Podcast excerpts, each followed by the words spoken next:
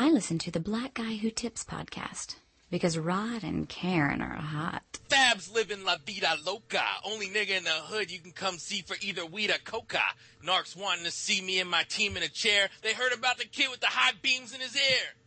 DEA been DA been looking for proof since 9-3 when I came through in the beds with the roof behind me. Tell them Jake's through on the bulletproofs and find me. You need extinguishers to go on, goes in the booth behind me. Oh my God! I sound like I was somebody falling down the stairs.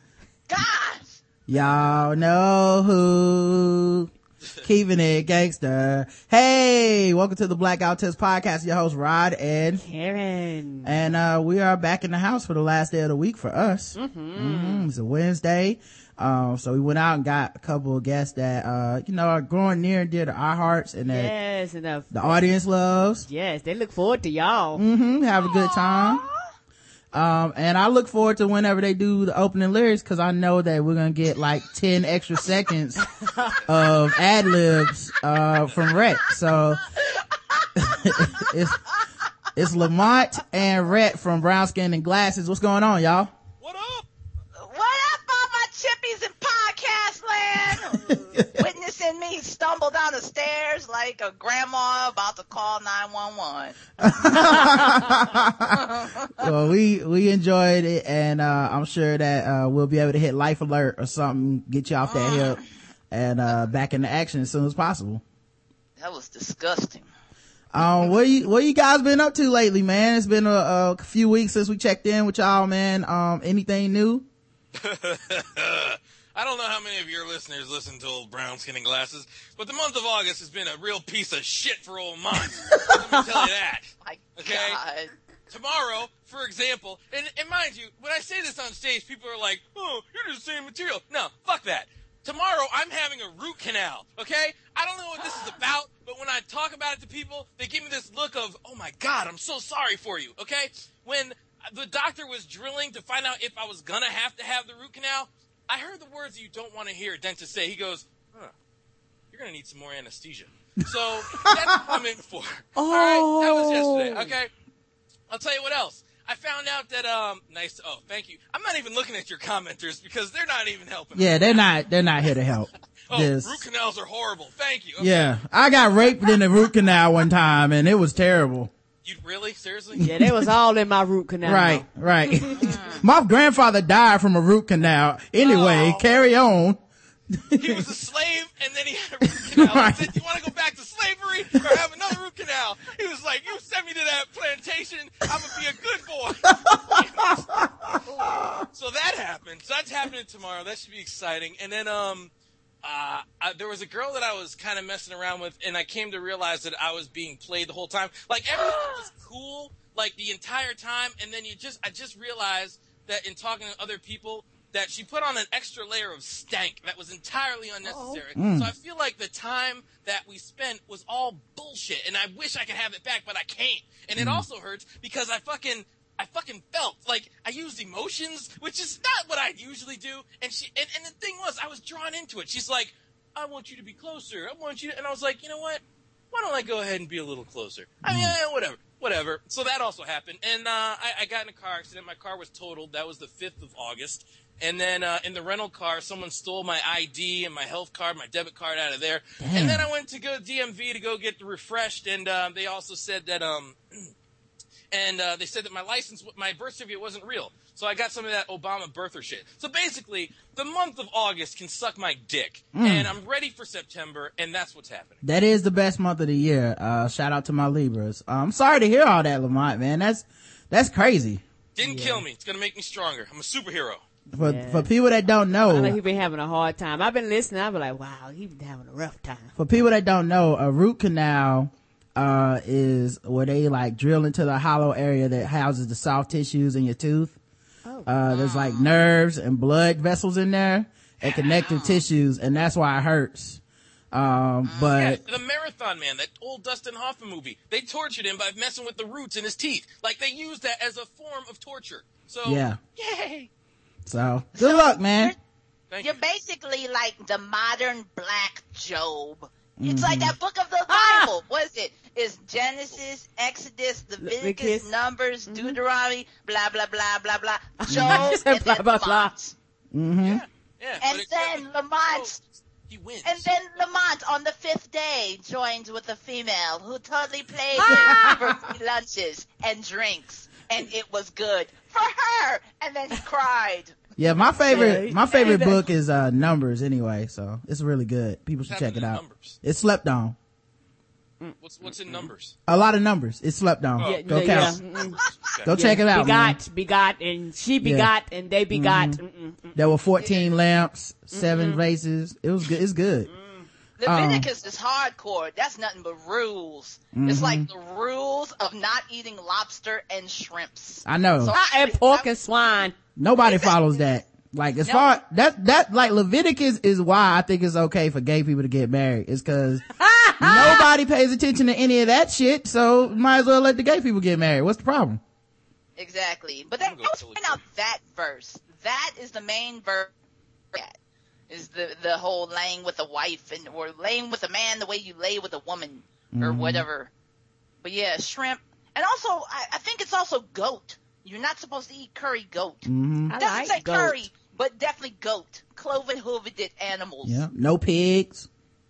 I like pork. Uh, Everybody Pork does. too. It is. Oh my gosh, yes. You ever been to a pork roast? Like my friend did that thing where they dug the pit in the ground and did the whole pork roast and everything, to put the pig in there. And just the whole night, everyone was high and drunk and just picking off pig. Like, there was nothing sanitary about the whole experience, but that was delicious. Yeah, but then you see the face though. I don't like the idea of eat, seeing the face. Mm. Ah, it doesn't what bother they do me. with the eyes? What did they do with the eyes? Did they put like olives in it or something? Point out the most unnecessary points of the whole experience. I'm I not saying the pork was delicious. I wasn't worried about the rooted to the tutor. I Right. really wasn't concerned with the rest of the pig. Red, red is over there. Red is over there. Like, what happens to the apple in the pig's mouth? Does somebody get to eat that? Exactly. It's, it's probably Apparently tender, so. 'cause You know, you know, it's all the fat from the jowls probably came onto that apple, so it's probably that apple was sweet and salty at the I same bet you it time. You know, was. that was the part. It Apple probably was. tastes like bacon. exactly like applewood bacon. Oh my, yes ma'am. But I don't, I don't like looking at animals in the face when I'm eating them. You know what I mean? Like, Right. I, um, I used to get live lobsters all the time. Um, when I lived in New York, I, I would buy them on Canal Street in Chinatown, and they would give them, they, you, they have to sell them to you live.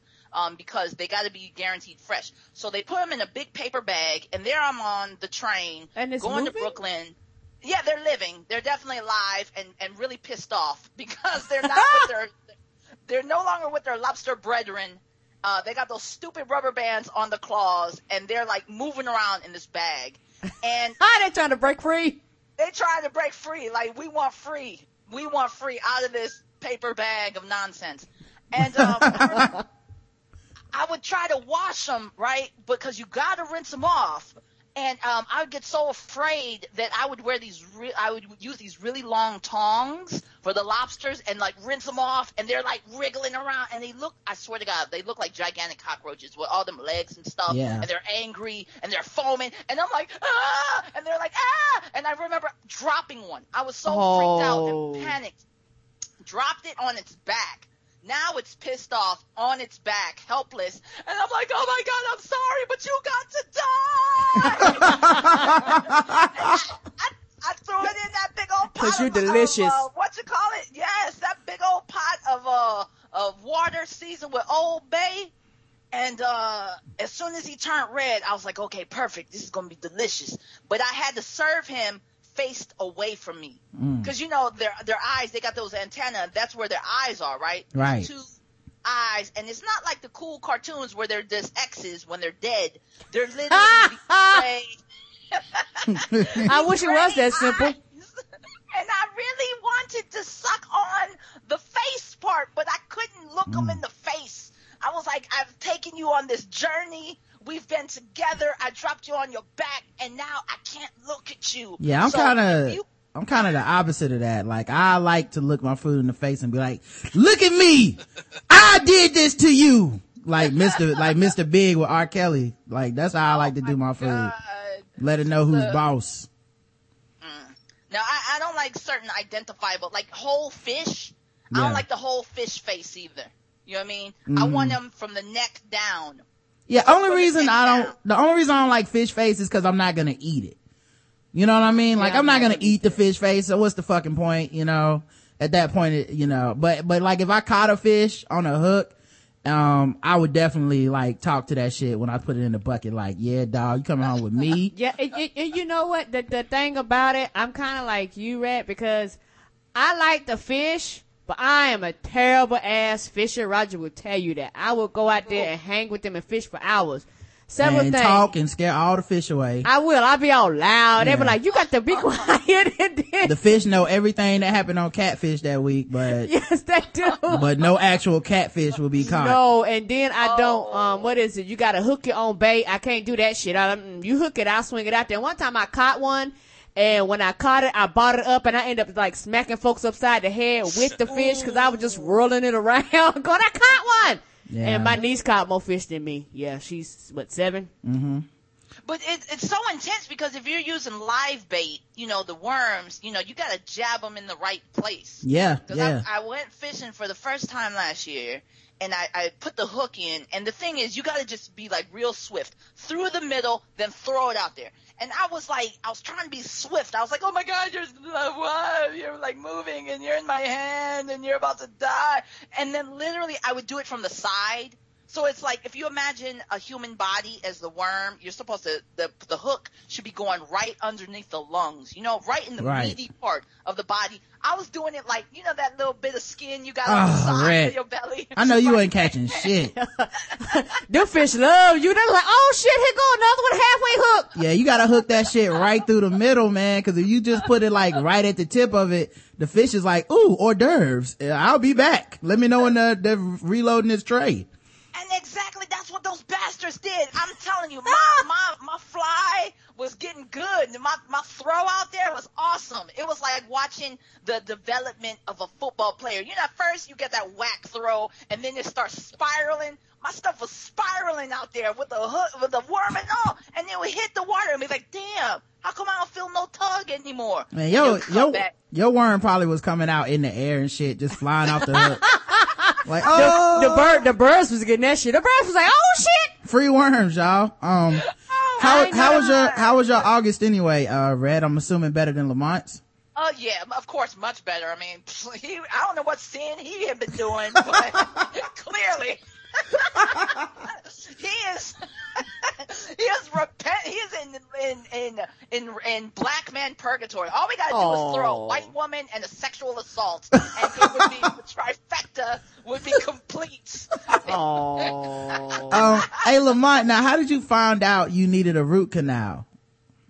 Uh, I had a cavity, and uh, yeah, that's it. The tooth kind of came out, had a cavity, and they did a little investigation. And they're like, "Oh no, we gotta. I'm gonna try to save it," and he couldn't. So I was Oh. like, uh, "You gotta have a root canal." So wait, did they already do some work on the tooth before they went, oh yeah, root canal? Yeah, yeah, no, they did some work to investigate to try to save it, and Okay. he couldn't. And he put some little shitty filling on there, and then uh, like a temporary filling that came out this weekend.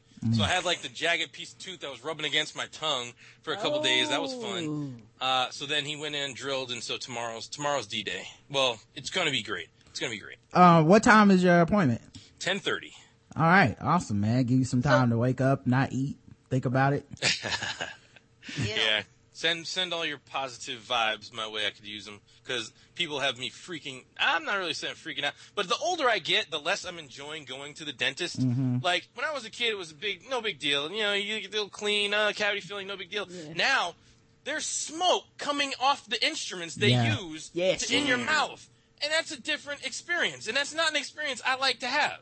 Yeah. Mm-hmm. And like when you're a kid, you're on your starter teeth.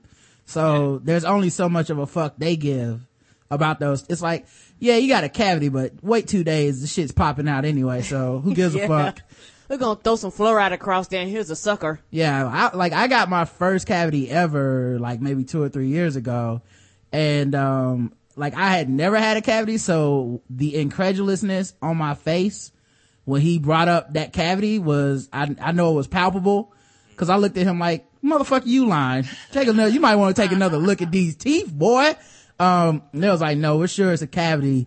And I'm like, well, damn, I guess I gotta get a filling for the first time ever. He's like, uh, nah, um, it needs a crown. It's like, man, what kind of fucked up luck is this?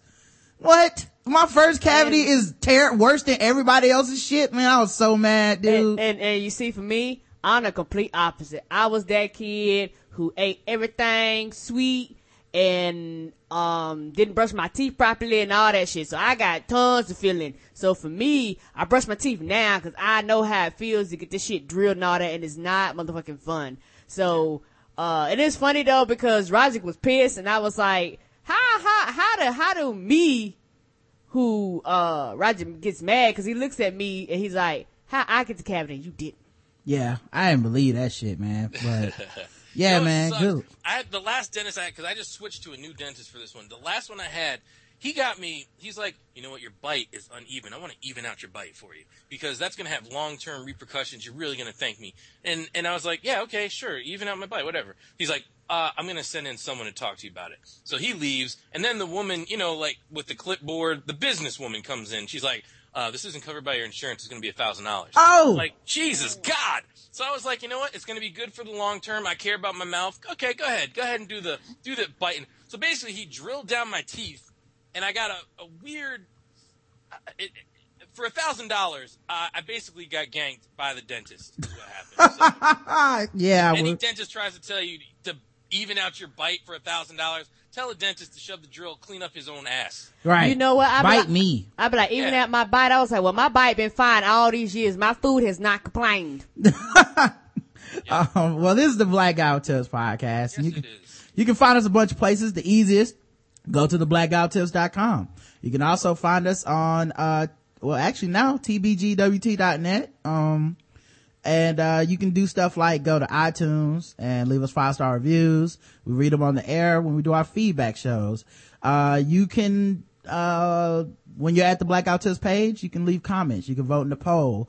Um, I'm pretty sure the poll for this show is going to probably be some variation of did Lamonte or Rhett do better?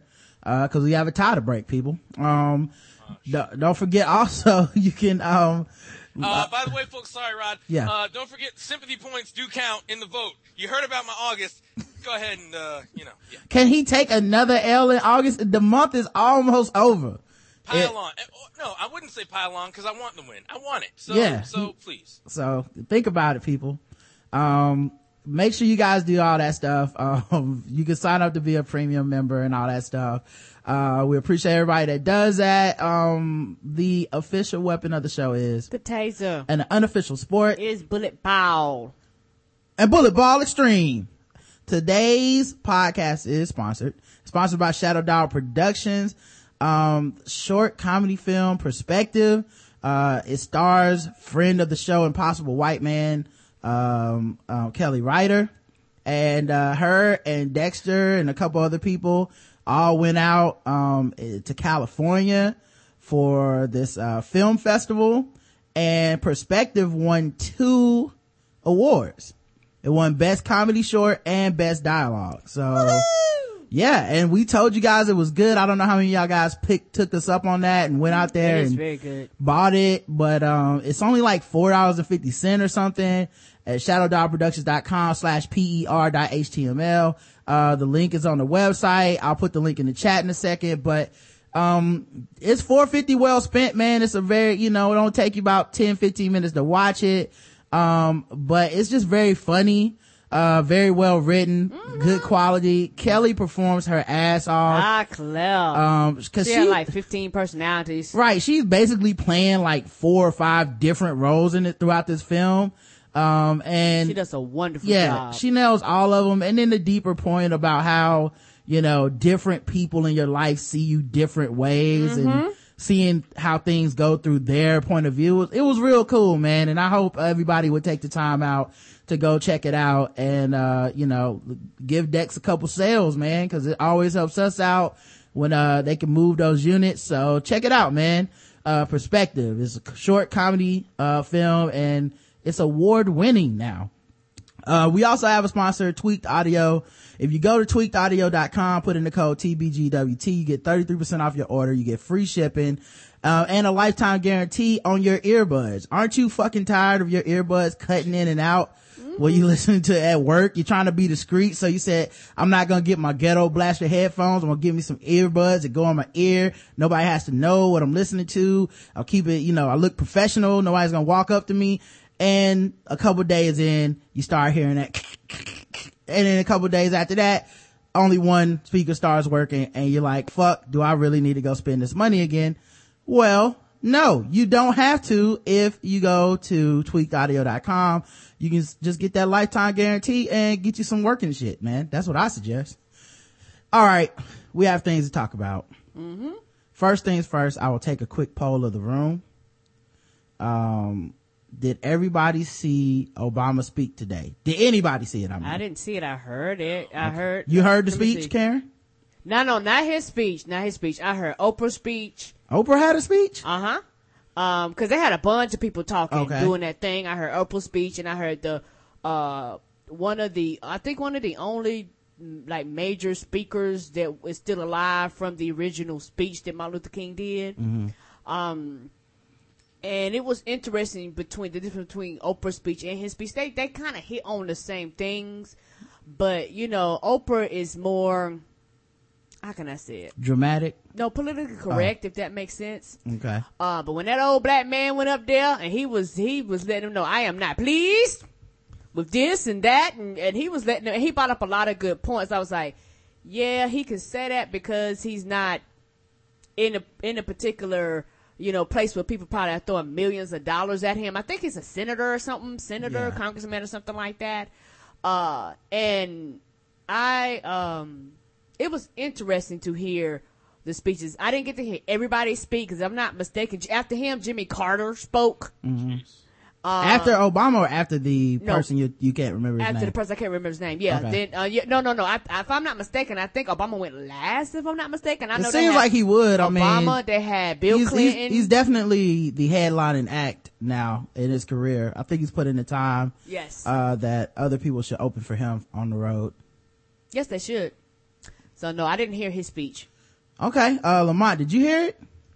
No, I heard none of it. I, I was in the barber shop and I saw like um, the only things I saw when I was there was um, Peter and Paul of Peter, Paul and Mary with Trayvon Martin's parents singing a song, and then uh, a couple other people spoke, but I didn't see any of the good stuff. Mm, Yeah, okay. shout, shout out to NPR. They were on it, boy. and Rhett, Rhett, are you still there? Can you hear us? I think we lost Uh, her. we might have lost Rhett Did for she, us. did she leave the building? she was having some connection issues. Let me try calling her right back. Um, she was, she said she wasn't able to hear us for a second and then, uh, she connected and disconnected. Let me see if I can get her back. Um, can't hear us. Okay. Oh, technical difficulties. Live podcasting, y'all. Yeah. Let me tell her, trying to call you back. Trying to call you back. Clap, clap. Um, all right, we'll see what we could do about that. Well, I, uh, did not hear the speeches. Um, I saw my timeline on Twitter was really like aglow with, um, you know, talking about the speeches and talking about different, um, aspects of it. But I basically took it like, you know, it's probably going to get the same response. Like, it is, it's a little bit disheartening to even listen to Obama speak at this point, not because he's not the greatest speaker I've ever seen, uh, as far as president, cause he is. It's because the reaction to it is always the fucking same and mm-hmm. it's getting really repetitive at this point Yes, it is. and it's disheartening because I'll listen to a speech and I'm like, that was great. That was excellent. It was really cool to be able to, you know, see the president speak so eloquently on race. And then you go look at it on, on Twitter and you're like, oh, look at this. My whole timeline. Black people love it. Oh, it's so good to see eloquent blackness being represented. And then you cut on your TV and you're like, Fox News thought it was divisive. CNN thought it was okay. MSNBC didn't think it went far enough it's the same time. It's the same every time. Yeah. So it's, it's weird. These race, dis- uh, I, I don't know. Anytime race is brought up, I, I want it to stop at this point. Like, I, there's no way we can all go to our own corners and just work on ourselves. Like black people can't have a discussion amongst black people because everyone's going to be looking. White people can't have a discussion over there. Everyone's an expert on everybody else's situation, but nothing's ever getting fixed or changed. And it's just annoying. It's just noise at this point. Yes, especially it wouldn't be so bad if it wasn't predictable what people were gonna like. I I wouldn't mind turning on my news at MSNBC being like, "That was fucking great." You know, that's about what we could expect from the president at this point. Or you know, even if uh, or Fox News, you know, he did a great job. I don't have any problem with anything he said. Like because I know what how it's going to be covered, it's really difficult to get up for it. You know, every single time. Like, yeah, the president's going to speak woo, you know? Yeah, and there's very little surprises too. Uh, I mean, he's he's always going to play it safe, and like you sometimes kind of want the Key and Peele Luther, the Obama's you know real translator, to jump up and just really say what he means. You guys mm-hmm. seen that sketch? Yeah, yeah, Yes. yeah. We love Key and Peele. I, I would, I, I want that to happen. Like, I want someone to actually say, because you know when that Trayvon Martin thing happened and Obama gave his speech on race, and then Fox News went in on that, as you know they did. But you'd like to hear what he really thinks, but he can't because he's the president. You understand that much, but damn it, like everyone's just, just. eh. I mean, and even then, if someone were to go in, what exactly would go in look like? Right. Yeah, I don't even know what it looks like because I feel like black people kind of have a, um, longing to see like a, you know, the president like go off and then like come back and, you know, like, But but, but there's no real thought to like, well, what the fuck happens after that? Yeah, because it's Like you feel better and then what? Yeah, it's consequences and repercussions to that. Is is and it's one of those things. I said it, and I will always say this: when it comes to race uh, relations and talking about race, every sector of race has to, got to be an American issue, an American issue, not. Black people fix your issues, Hispanics fix your issues, Indians fix your issues, Asians fix your issues. It has got to be an American issue. But we people have gotten to the point that every time you talk about, hey, we got issues, it's oh, fix your own issues. Well, Hello? Hey, No. Rhett, she's back. Is anyone out there? I feel like Linus on the Christmas special, except I, I'm saying lights, please, and people are like, you know what? Screw it. We've left the building. Oh, we were trying, I was trying so hard behind the scenes to, uh, connect with you again on Skype. Uh, it's amazing. At one point you just disappeared from my screen. I was like, what is happening? Um, I- did you hear any of that? I heard absolutely none of that, and, I, Okay. and something tells me in the pit. My my womanly instinct tells me that Lamonte was relishing in being brown skin and glasses simultaneously. um, well, we were talking about Obama's, uh, speech today, which none of us got to see. Um, uh, did you see it or did you hear about it?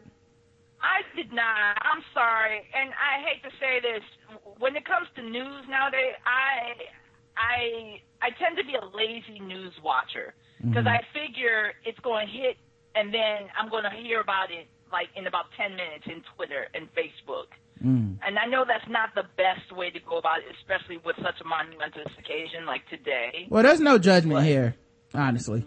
Like we, like I didn't watch it, Karen didn't watch it, Lamonte didn't watch it, so there's no judgment. I, I just, you know, I, like normally when stuff like this happens, I'll watch sometimes the news afterwards to see how the speech was rece- received. But because it's been received the same way for six years now, you know, it's like the, the black president talked about race. We don't like it. This channel likes it and this channel hates it. You know, it's like, yeah, okay, I, I can't do this anymore. It's driving me crazy. Maybe, maybe it's just that we're just so jaded. Maybe it's like our generation, because it's not like we have, um, we're not sitting at lunch counters. Mm-hmm. You know what I mean? It's not like we have like marches about that. We have marches about particular um occasions, like the Trayvon thing. Everybody rallied around. Everyone had their hoods and stuff like that. But when it comes to something like race in general, I think a lot of us don't really care. Yeah. Yeah. Uh, I, I think we care, I but think we care. Based off that Don Lemon thing and the way everybody went off on that, I think people still actually care. And then, um, also two points. You were saying like you don't like. I'm with Rod. I don't like to actually watch the actual speeches. I like to see the like the reaction to the speeches because sometimes like watching a State of the Union, I'll be bored. I'll- Yeah. I, like it's valid information, but it's boring. So I like to see like like the people talking about it and hitting the highlights and the other points because you need more. Like just one bit of information coming at you just does not seem to be enough for us now with all the phones and all this other stuff. And then back to what Karen was saying. Like you're saying you'd like to see it be seen as American issues as opposed to black issues, Latin issues, Asian issues. I think that there's not enough of the like I think black people need to be on our own to fix our stuff. Like You- you- sure there are definite American issues like bridges and streets and that kind of thing. Those are plenty there's plenty of American issues. But in terms of like how we get better as a black nation, I think that's something that we need to deal with ourselves because every time like say Bill Cosby or Don Lemon or Kendrick Lamar goes out in front of the world talking about, you know, things we can do to fix ourselves, that's when like the focus gets off of the message and like I don't like how you said that because they did it in front of America. So that's why I think it becomes black issues as opposed to American issues. and and and I want to disagree with you. And the reason why I'm gonna disagree with you, reason why it has to be American issues, is because in order for the black community to, this is how I feel about that. In order to really, really make a change, it got everybody has got to look at it as a human issue. That's what I'm. What I mean, I'm like a human issue. And and the thing about it is that you cannot erase the past incidents that have happened and say, well, fix your issues. We fucked this up for you. Fix your issues. Because a lot of the issues that America, that African Americans have today are based off of race and racism. That's what it's based off of. So And it's- it's- from what, what I'm hearing, I'm hearing it different from what you're saying. From what I'm hearing you say now is that you're talking about from the white perspective, It- not to see it as a black thing. I'm coming from a black perspective that we got to look at it from ourselves. Because like, But don't we- who's sitting but- on his but- yacht, but- he doesn't give a crap about but, us. But the thing, but the thing about it, Lamonte, is this: at the end of the day, you have to got you have to have human compassion. Period. Across the board on both sides, you have to got have human compassion. And when people yeah. don't have compassion for somebody that looks different than them, this is where the issue comes in. Just, just uh, I guess the way I view it. And when I say it has got to be an American issue, like the shootings, the shootings in Chicago should just get just about as uh, much attention as the shooting that happens in Columbine and as the shootings that happen in that school. Everything should get the same attention, but it does not because when it comes to certain things, they are not considered an American issue because if they were American issue, people in Congress would put money on it. People in Congress would support it. People in Congress would run. Things would happen quicker and faster if it was considered an American issue and not just a black issue. yeah. Also, I think, I feel like we don't, um, like we already do care. Yeah, we care. Like that's the thing. Like, Like- cause like- whenever people say like, well, black people need to fix this, it's always like, who the fuck you think is And- working on these problems? and- it's only us. And, and my, and my, my thing too about this, Lamonte, the thing about it is that we care and we've been caring about these situations for years. We've been marching. We've been protesting. People have died. People, we, we, we are screaming and nobody is listening because they consider them a black issue and they don't really consider them an American issue. That's why a lot of black people were very upset about Trayvon Martin because they felt like nobody cared about a black child and the injustice that went on with that. And so they felt like I'm screaming, I'm hollering, I'm protesting and nobody's looking at us because like, it, because it goes, boils back to it's considered a black issue. Yes, there, there, there are some things that we as a culture can change. Please don't get me wrong. And so I'm not arguing with you about that. no, no, no, but, yeah. but, but, but if you want things to change, people put like this. When it comes to things, a victim cannot solve its problems by itself. You have got to have people that are not victims and are not directly involved to make a change. Because this, th- this goes back to slavery. That didn't change overnight. It was white people that had compassion that says, this is injustice. This is not right. I want to help. The black, the African, when it comes to African Americans, we don't solve things by ourselves. We have got to have help outside of us. Mm-hmm. And, and, and so that's why I say it has got to be an American issue and not just a black needs to be issue. Like a balance, though, because I think it's very much um, what you're saying, Karen. That definitely, like, it's like um, I- I'm always amazed when white people um, will say, "Well, I'm not the one responsible for racism. I'm not the one who brought you over, but yet you're still benefiting off of the backs of our forefathers. You know what I mean? I mean, I think that yes, the the people, the white people, definitely should do their part, but we need to do our part too. It's almost like if you have a cancer, if racism would be the cancer, you don't just treat it one way. You know, it's like inside and out. Not Yeah, just well what solution, i guess my question my question for uh for that is like what is what does black people solving their own issue look like Yeah. Interesting you say that because Lamonte and I have been going back and forth about this for weeks. yeah so what break it down what do y'all think it looks like for black people to fix whatever issues in the community that will make the these problems go away All right, I'll put it. Well, okay, put it like this. When, when and we're going back to the Don Lemon thing. So Don Lemon comes out with the list. Russell Simmons, like, uh, was one of the people who was, uh, you know, uh, against it. And it's, and apparently from what I'm hearing, it's not so much the list itself, it's the way it was presented. Okay, fine. But I think if you're, and Russell Simmons' point was, uh, why are we focusing on people saying nigger and pulling up their pants when there's the war on poverty and the war on drugs we could be fighting? Okay. I say if we're going to be fighting a war on poverty and a war on drugs, you have to have soldiers. And they're, for whatever situation you're in, if you have soldiers, they have to go through a boot camp. They have to be ready. You can't just take anyone and make them a soldier. Soldiers have to be built and soldiers have to be bred. And if there are some people who have achieved a certain level of success, why would you not follow the mold that they've set? I mean, you can do it your own way, but if mm-hmm. there's already like a path of success and a path of not so successful, why would you stick on a not so successful path? So what does black people successful look like? Like I was thinking this the other day, like the fantasy of mine, and um, grant- all it is is fantasy because it's not reality, but shouldn't like first of all music would be better. There would be more bands than just the roots all right? They would have like every now and then in the top 10 in the musical charts the musical charts would still be relevant because black people would still give a crap about music. There would also be gospel songs. Every maybe two or three times a year a gospel song would make it to the number one because gospel would still be a relevant form of music. If black people were still you know anywhere close to music you know uh hoods there wouldn't be trash all over the all over the you know what i'm saying? Like people would take pride. Like there was a time like in the 40s now i'm not saying i want to be walking around in a suit but in the 50s and 60s and even in the 70s black people were walking around they tucking in their you know shirts and wear suits and give a damn about the way they dressed and there was just a difference. And that was when the civil rights happened. And civil rights didn't happen on our own but we made enough noise so that other people were like hey those guys are right. Kind of like with music. Kind of like with twerking twerking didn't start with white people, but Miley Cyrus is all of a sudden getting like she invented the shit. You know what I'm saying? People are gonna follow us, whatever we do. But if what we're doing is is the if w- the path that we're on is not a path that anyone can get behind, I mean, you know, why would they? Why would they give a shit? But Lamonte, we we live in, we are capitalists. You know what I mean? Like if we lived in a utopia or we were Quakers or something that would work. But we are capitalists. We go with the we follow the money. We follow the money. I mean, Miley twerking is like on the one hand just doing what all white kids in the suburbs in the 80s, 90s now do.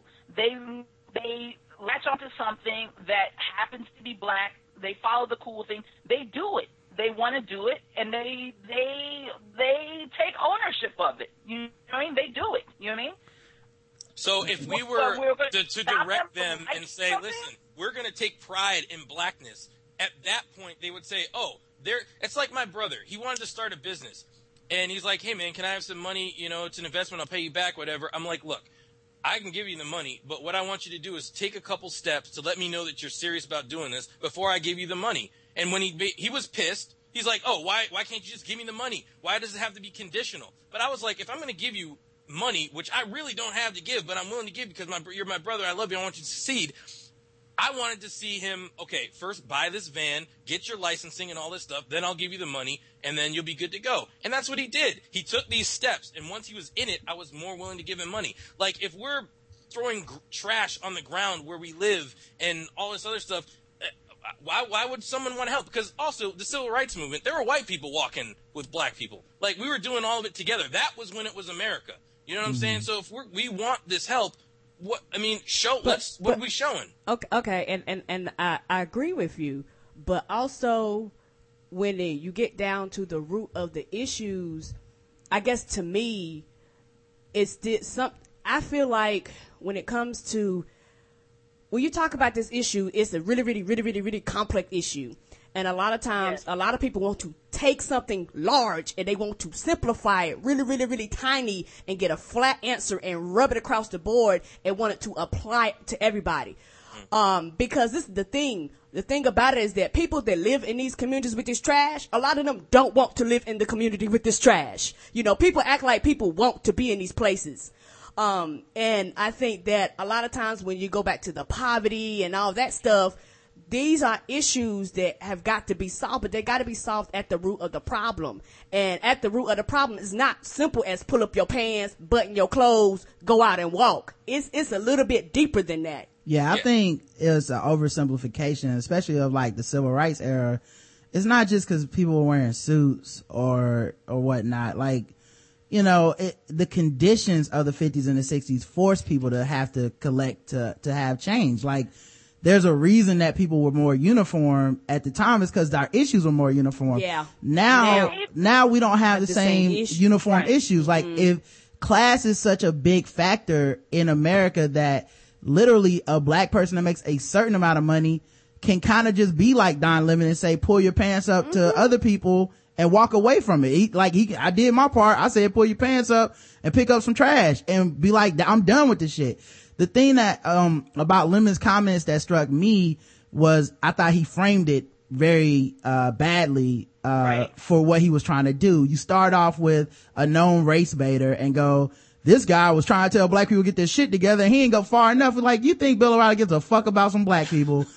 Don't, let's stop. Bill Let's, O'Reilly cares about ratings. Right. And I and- and Capitalism. is, You know, I, I, you know, I think that it's very um, interesting that we're having this conversation on the 50th anniversary on the the I have a dream speech. we tend to um, we accept history as it is, like it's a very simplified what we are given in elementary school. You know, Martin Luther King was a great man, and Martin Luther King made this speech, and he wanted everyone to be happy and free, and blah, blah, blah. but we have to really examine that time. Not all of us were in that same uh, school of thought. You know, remember there was quite a few black people were like, They did not want Martin this to happen. King is going too fast. Yeah. You should, we're starting trouble. You're going to just make trouble. Um, the, and then you had folks who were the another school of thought of like a Malcolm X was like, look, we don't need to try to have these white people like us. We need to do our own thing and raise us up from our from our own bootstrap type of thing. You know, so even back then we had many different schools of thought, Yeah. many different uh, attitudes and um, ideas of what it would be to make it. What would it be? Like, you know, do you want to work within the system? Do you want to come from without the system? Or is there a way to like have a happy balance of the two? Like, you have to really think about what is your level of, of success? What does it mean for you to be equal and free? And then work toward that. Right. and and and I agree, and and and I, and I, and I guess to me, uh, the way I look at it is this: if if we really want to get in America, I guess to me, when African Americans are considered free, we actually need to get to the point where you can have a black man in a suit and a black man in, in, in a thug with his pants sag, and they still are considered the same. But in our country and even in our own community, we're still not looked at the same. You know, I, I guess that's the way I, I view it. And Well, I- I, put it this way, man. Like I went to a HBCU, right? Mm-hmm. I did too. And a lot of times, uh, we'll hear like the same kind of rhetoric about HBCUs where it's like, um, you know, uh, well, this can't possibly be a good education. Look how many black people are here. Um, how are you going to learn to survive in a white corporate Right. America because there's nothing but black people here, which is, you know, a misnomer at, at best cause, you know, that it just means you're a majority black. You're not, anyway. Um, the point being, like, it's such, people simplify it down to a point where it's just not true. We act like, I still live in a white world, guys. I still, when I'm out of school and the other, uh, I don't know, everything minus four to five years of my life that I'm in school, I'm dealing with white people. I'm, I'm, I'm like learning to exist. I'm, I will be fine. with this black education and I will be fine if I'm not wearing a suit to class. I'll be, you know, I'll be fine if I decide to join a frat or if I don't. Like th- there's like all this different type of like, well, this is black and black is weird and scary and must be whitened in order to be equal to anything. It needs to be kind of uniform. And Well, I, I think that's what, I think to me, that's what a lot of people reject is when they're Yes. like, you know, cause to me in America, nobody code switches better than black people, period. Like we're, we're the is inventors of thing that. I, I'm I'm still trying to understand what you're saying. Um, what's I, I'm still stuck on what's the bad thing though. Like, well, the bad thing. I think Like, people, you're people that are saying like, make black people more white. yeah, Yes. I, yeah, I think Yes. people are saying Oh, like, no, I no, think- please no. well, I think, No. well, hold on, I, hold on, wait, let, can, let me finish. I think when, when you're talking about something cultural like sagging your pants or saying the N word, you are. You absolutely are saying like these are black things, stop them. Because those are part of our culture and it's part of our style. And it's, it's this idea that, well, you can't possibly be successful and do these things. And that's a fucking lie. You absolutely can because we know how to code switch. It's a survival skill for us. It's how you get anywhere in America. If you're black, is you have to have a certain amount of like public face and then you go home and you can do whatever you want to in your private home. But you know, it's, it's a, it's just a matter. There's like just about every brother, you know, working in a corporate job is gonna relax when he gets off that clock. But and if you he, know, I, I think I think part of the point that uh, Lamonte was trying to say with the Donna, and you know, I usually don't try to speak for Lamonte, Mm-hmm. but I think it, it's one thing if you're doing it strictly a style. You know, what I mean? if it's a strictly style, hey, I saw a bunch of dudes wearing their pants, pants sagging and like this, and you know, quote, thugging it up. So I want to look like that.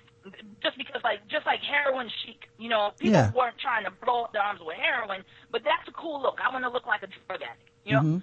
But, but the thing is, it, it the question is when we do these, when people uh, do these actions, in a way, it's like honoring the root of that, the source of that. So the question is, okay, are you sagging your pants because you saw a rapper on TV sagging their pants and that's cool, or are you sagging your pants without knowing the root of that? That that came But people- from- but people- that- that people of all- from a, a, a culture of like from a prison system. If But- you but are people of all- like at least if you're gonna if you're going to wear it like that, know where it came from. Just like we But- but Rhett, Rhett, Rhett. Okay, but just hear me out. We get Mm. irked when we see like white people rock cornrows. When white people in the '70s rock cornrows after like Bo Derek, and oh, because I want to look like her, because you know that's just a look. When to us, like that means something. That's like almost like a homage of like it, celebrating the texture of our hair, celebrating our African heritage. You know what I mean? Like, is it more of a style, or are you honoring honoring that? Um, you know, uplifting and honoring something that is meaningful to us. But and people of- parents, that's like something different. But people of all races, colors, and creeds do a bunch of shit without knowing where it comes from. Yeah, And, and- we don't say like, well, Bo Derek can't get a job. You know, like, it's, it's, it's like, I feel like it's completely different. Like, it is a stylistic choice. You know, I, even when Don Lemon brought up the prison thing, I thought that was slightly homophobic anyway, to be like, you know what that means if you had your pants low and you're in prison. I'm not in prison, motherfucker. I'm on the street. Cause I didn't do a crime. I'm just happen to be black and my pants are low. I'll be fine. And I can also pull them up when I go get a job interview. I'm not a fucking retard. Like it's, it's that type, it's that level of disdain for a certain class of black people that it, it bothers me. And it's gonna always bother me. Me. I'll tell you what though, I don't think it's disdain for a class of black people. I think it's well, personally speaking, Yeah. it's a disdain for seeing another man's underwear. I don't give a shit. I don't. I will disagree. I will be disagreeable forever. I never want to see a man's underwear ever. I don't give a fuck what kind of I- I cultural beg- thing you're living up for. It's to disagree. disgusting. And the first you are- like I beg to disagree. If you, because I'm, I'm not gonna lie. If you see a certain type of black man that kind of like works out, and then you see just a hint of like the top of the elastic of the underwear, and then like the way it's sagged, it goes down. Like he doesn't have a lot of excessive hip It's just like it's just like, huh? You know, it's kind of, that that's a hot look. I think, I don't mean, think prison, what- I think that's a hot look. But within the framing of what Don Lemon was saying though, it wasn't like, uh, he's talking about fixing a community. He's not talking about, I just don't like, this style Yeah, and I don't want to it's- see this. Yeah, that's your personal preference when it comes to that. So I understand, Lamonte. I'll get there, and and but we'll we'll get to Don Lemon in that. But we're talking individual points, like me personally. That the whole thing. It's like someone with a booger hanging out of their nose, right? They're not always gonna have a booger hanging out of their nose, but it's disgusting to see the fucking booger hanging out of their nose. So it's like, hey, clean that shit up before you go on about your life. But what else, what else is, but first of all, that's a hygiene issue. But what else is, is disgusting? Because disgusting, disgusting is a subjective term, Lamonte. Yeah. I might find that a piercing in your nose is disgusting. I might find that your haircut is disgusting. I, might find, some a people- bunch of shit. So like, tattoos disgusting. when I so- start finding cultural shit disgusting, Yeah. where I'm like, well, black people do this thing, and I find this to be disgusting. disgusting. It's like it, it does matter. you're nitpicking. I think also too is should that be considered part of our culture? You- know what I mean? you Like, know, it- It is. It- it- like- it- it- no, no, seriously though, like for example, like um, you know, we've been going Lamonte and I have been going back and forth about the whole N word thing and my own evolution about my attitude about the N word. Like I was very on the fence about the use of that. You know, like, oh well, you know, like if it's amongst us, it's cool. If it's amongst blah blah blah, yeah, it came from a history of oppression. But if it's us, it could be a term of endearment, blah blah blah blah, whatever. You know what I mean? But when I apply those same tenets to the word bitch, like I get very very upset. Like bitch to me is like the equivalent of like calling someone who's a mother the giver of life. Now you are um putting these negative connotations on this this person who can give life. So therefore, I don't call myself a bitch. You know, I don't fling it around as a term of endearment. I don't believe in that at all. You know, I mean? unless you're a gay man and that's your thing. You know, whatever. But um, so the thing is, should I embrace all things that originally started out as something negative as part of our culture as a positive? And should I have to accept those things as a positive? Saggy pants, calling each And- other nigga, and- uh, blah, blah, blah, blah. You know what I mean? And- I'm not even saying they're, we're not even saying they're positive. We're no, just saying they're they're a part. they're cultural. Yeah, and, and and and this is the way I feel about it. Those things are a part of our culture, and regardless of if you agree with it, disagree with it, like it, don't like it, guess what? You cannot separate it and pull it from our culture. It's what makes us us. Yeah, I feel like what happens, here's the reason that, that the shit like that bothers me is cause one, I feel like when you put it out there as a, as to say like, these things need to happen before we are recognized as a group that needs to be respected. I feel like that's how it's taken. When you say Bill O'Reilly says this and we need to fix our community by doing these things or we, or we kind of deserve to not be respected. That's the framing of that. And I will always reject, Reject that, that. Because one, it's, it's fucking impossible to do. It is impossible to uniformly group any, this amount of people into being like, we are all not going to do this. And everybody goes, okay, we won't do that tomorrow. And tomorrow we wake up and we don't do it. It's so unrealistic that it just gives people that do have racial prejudice this huge out. Like, oh, this, why I respect You them? They, that on. You they, that. yeah, they Yeah, say and- nigger. and- and- they say nigger. So I can't, I, how, I'm so confused. I guess I can just go to work and call them all niggers cause I heard it in a rap song. It's like, come on, man. We, we can demand a level of decency and still understand that we're individuals and you can have disdain. Like, for example, you brought up the word bitch, Rhett, and I, and I'll give it to Lamonte after this, but it's like if, if you, if, it's like if you walked in my office and said, Rod, um, why the fuck am I making 75 cents on the dollar compared to my other middle manager that does the same exact job that I do? And I go, well, as long as women call each other bitches, uh, I feel like I'm gonna be, no, fuck that. You give me my motherfucking money because I earned my shit. I feel like that's how, that's how I take it whenever I hear somebody do one of these diatribes about, I don't like this and I don't like that. It's like, cool old crotchety McMahon. That's great. I still want my motherfucking equality. I know it's so. And you can deal with, with the, uh, you know, with the stigmas attached to that other shit on your own time. But I think part of the thing, and and I, I keep using you know the baggy pants thing just because it's uh it's just out Disgusting. there and everybody's chatting about. no, but- but, okay. The thing is, if we if we're if we say that you know, look, for us, we could say yes, it's a style. Mm-hmm. Yes, it came from like the prison system. But for us, it's a style. The the issue is that sometimes we see this as a people, or some portions of us see this as like, okay, this is all I can be. This is all I can be. Like, you know, I am a black person.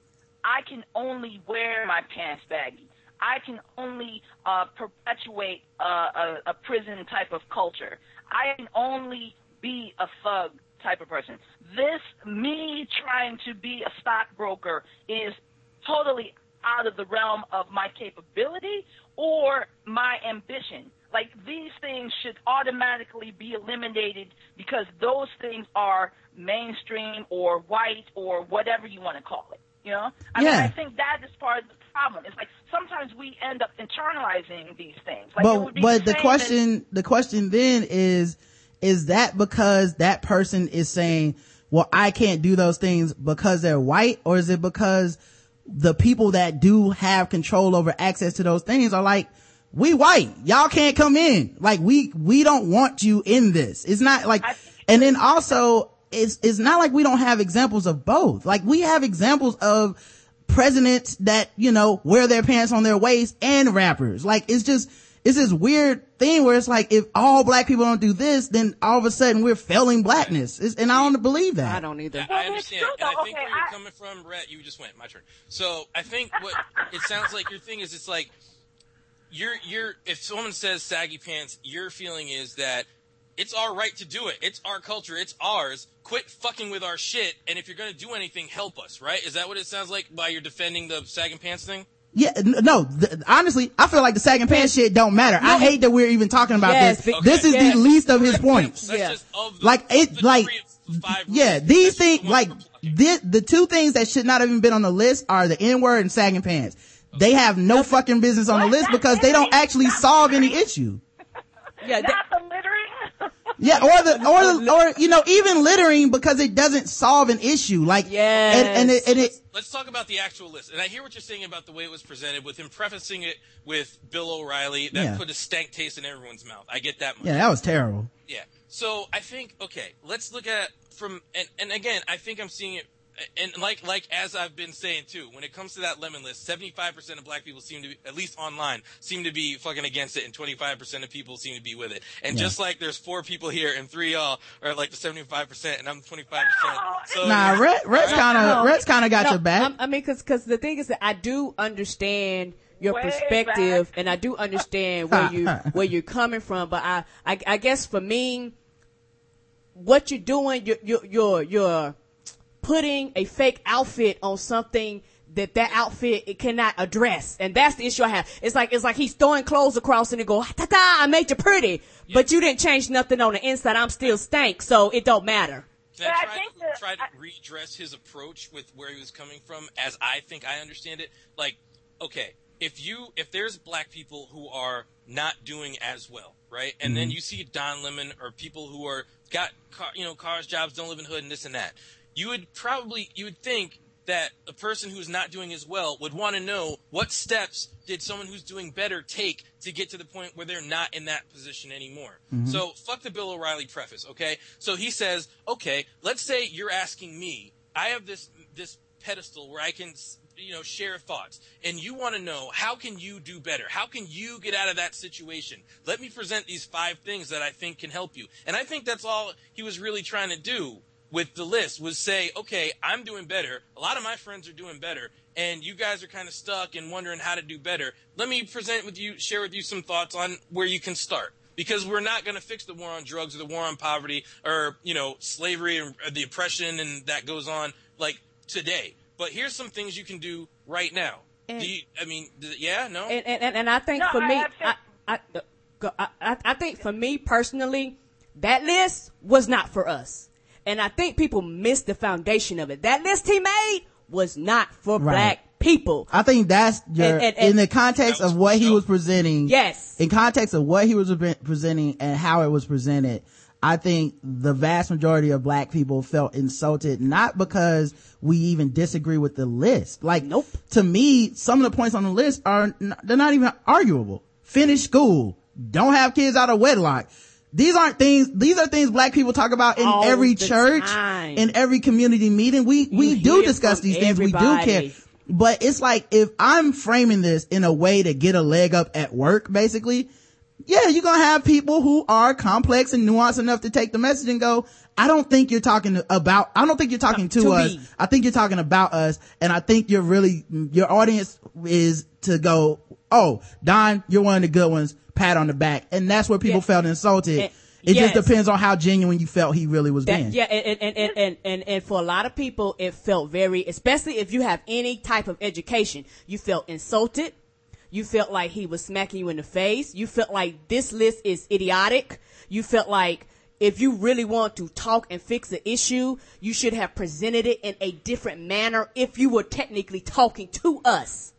How It should have been different would it be presented in a- it was, presented? it was i think that it's one of those things where it was it had good intentions poorly executed you know, very poorly executed i think that um this is just one of those arguments that goes back to the beginning of like you know post slavery times for black people how can we make our lives better type Right. thing i mean i know Lamonte feels very strongly about this list because the whole idea is okay well we got to start from somewhere. And if you think about like you know both you guys went to hbcus unfortunately i got scholarships to some but at the end of the day i could not i could not. I ended up mm-hmm. going to the total opposite. I went to a, a like a predominantly white liberal arts college with a very tiny population of black people. Mm-hmm. And so like you know i understand both sides of the argument. Like if you go back and look at like like a booker t and the web like a booker t very behind that movement that started a lot of the hbcus you know, the whole idea is like okay we're done with slavery. We just need to be industrious people. We need to like give these the children of these former slaves okay not only can they read and write but they need to be self-sufficient. Yeah we're going to teach them about farming. We're going to make them equipped to be able to you know work in this current white world you know? Mm-hmm. And then you have someone like a WEB is like no we need to go more of like the whole philosophical blah blah blah blah. And of course like those two schools of thoughts you know probably appeal to two different areas of black people. Okay, yeah, you got the practical stuff. The practical, yeah, give me a trade so I can be industrious, so I can be, you know, so I can quote show America that I am somebody, that I can contribute to this society and to this culture. While some, you know, and of course they would battle it out here. I think that yeah, the list was kind of corny.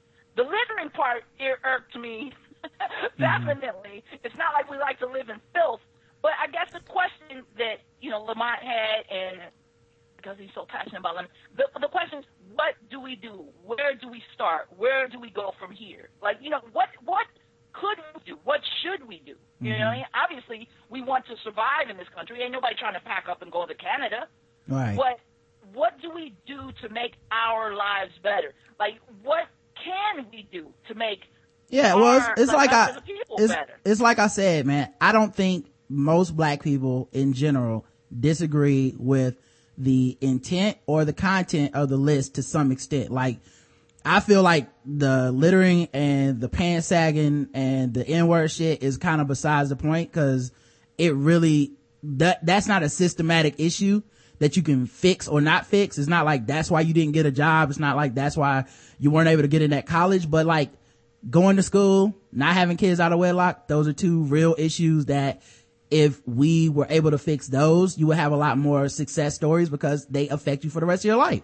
And, you know, there's no ifs, ands, or buts about that shit. You know, you, you know, you have, But but the thing is, the question is, okay, going back to baggy pants. Okay, if I'm a, if I'm a, I think about the the kids that I grew up with. All right, we weren't doing baggy pants. We were like doing whatever, whatever superficial thing that ended trendy. Whatever, I don't know, hats backwards. Who cares? Big dudes do chains. Mm-hmm. Whatever.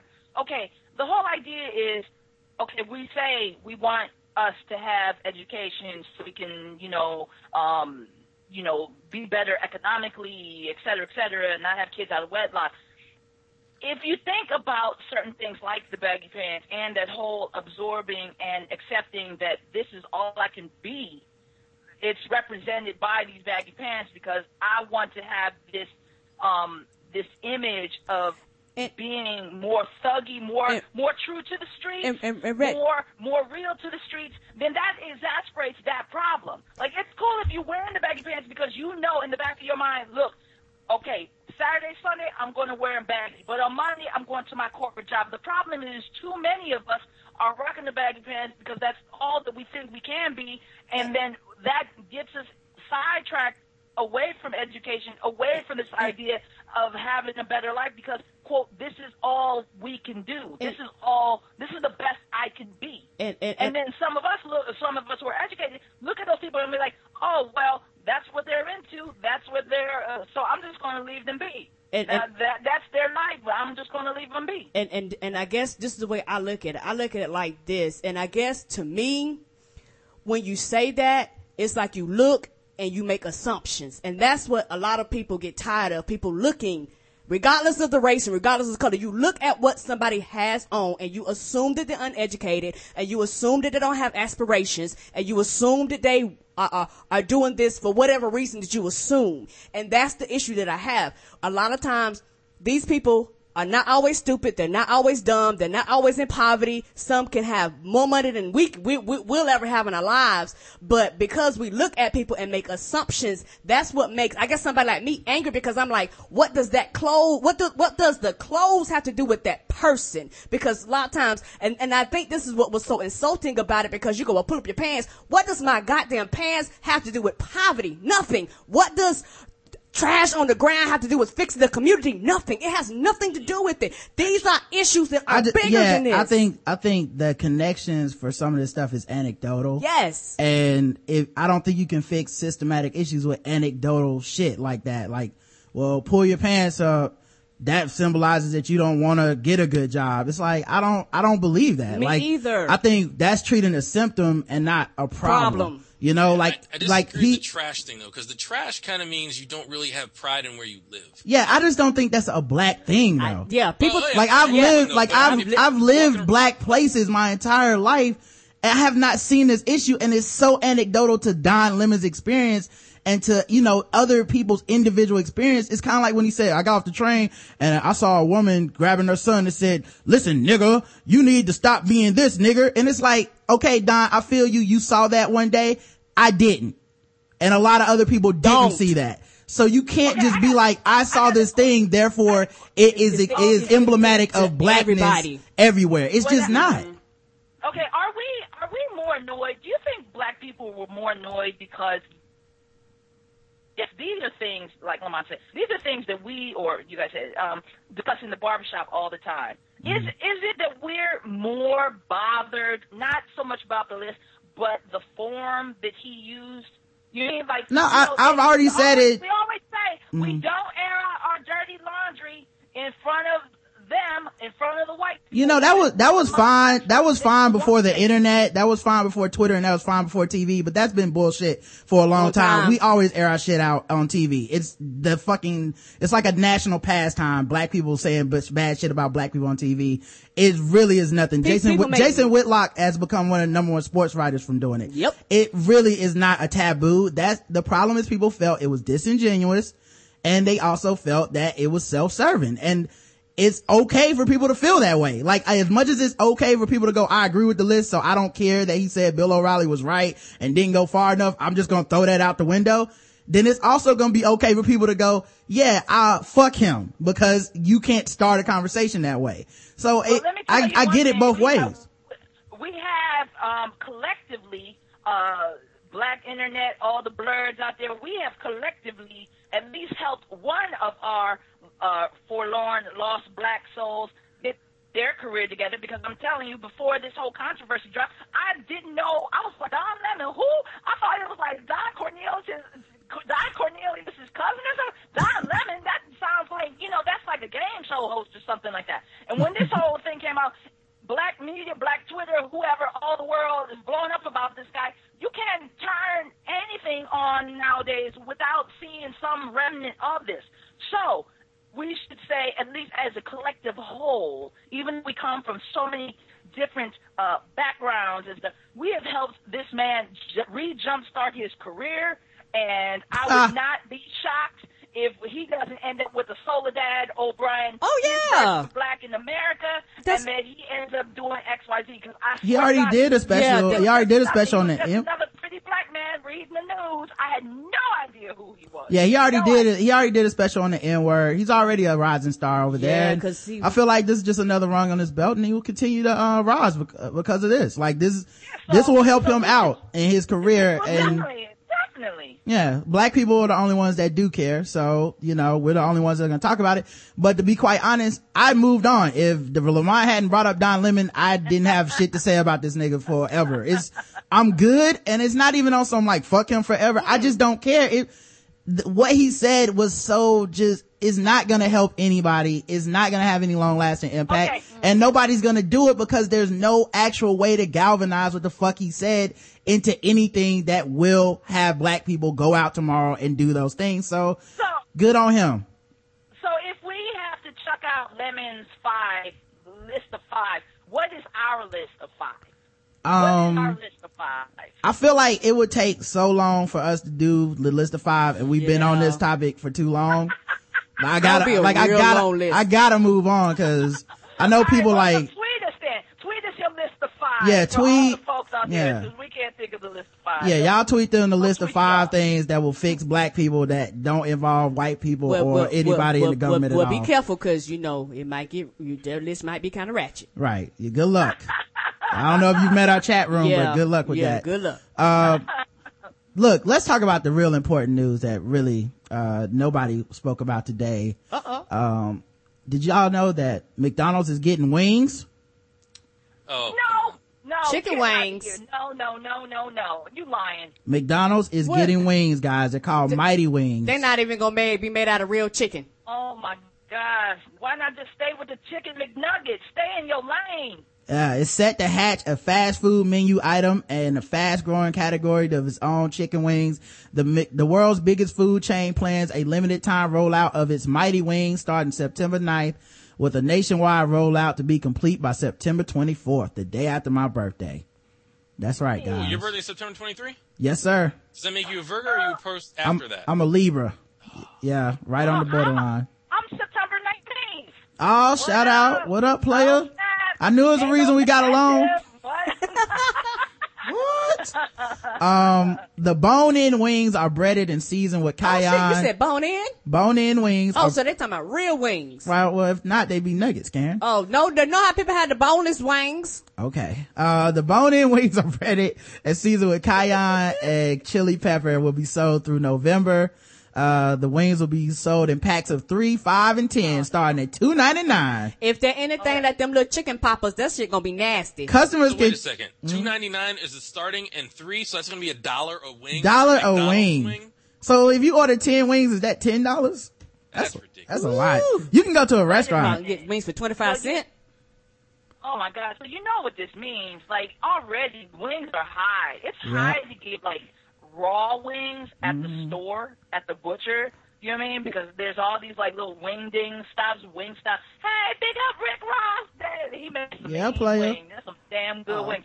But What? if McDonald's serving over a billion people are now in the wing game, that means I'm gonna have to start buying chicken now because we're gonna run out of chicken. Yeah. There'll be no chicken on So earth. wait, and plus, basically, if you look at the dollar menu at McDonald's, it would be one wing. One Better ring. be a big ass wing. You know. Pour it in my pour it in my hand for a dime. Yeah, you know them genetically modified wings ain't cheap to make. Them scientists cost money. You got change for a di- for a hundred. Um, Oh my But yeah, I- I feel like- it's gonna be- uh, I what, feel what flavors they gonna have though? What flavors? well, they got nine sauces that you can dip the wings in. Oh, okay. Uh, Now, range. I want it to be concentrated because my favorites at Wingstop, I, I like, uh, or and also at uh, Buffalo Wild Wing, I like the uh, like a mango habanero. Mm-hmm. I like the First garlic of all, there is parmesan. nothing mango or habanero happening at McDonald's. I- You're not going to be marinating at McDonald's. Hey, Lamonte, You're Lo- gonna have a They fried sure not. At best. Lamonte, le- You ain't getting no dry rub. Lamonte, I wanted you to let Rhett live in her fake world of gourmet. that. Oh my god! You haven't listened to the show. Her fake world is somehow going to end with me in a dress and a feather boa. Her fake Oh, world yeah. is not allowed to exist as long as I am on the air. I wanted, to, I wanted to hear the the renditions of gourmet trying- wing sauces. Yeah. I'm No. just saying. So what? What does sauces? What the sauces? Uh, creamy ranch to chipotle barbecue will be the dipping sauces, but the wings will all be the same flavor, like fried, cayenne, and chili pepper. So, um, yeah, the good news is for people worried about the wing shortage, uh, I can almost guarantee you McDonald's wings will not be made of wings. So No, I you probably be you. completely Them- fine. Them, Uh, them bones not even real bones. yeah. Hey, so this the means, suck the marrow, and there'll be little ants. yeah, Yeah. that wouldn't work. Ants won't even know- eat these.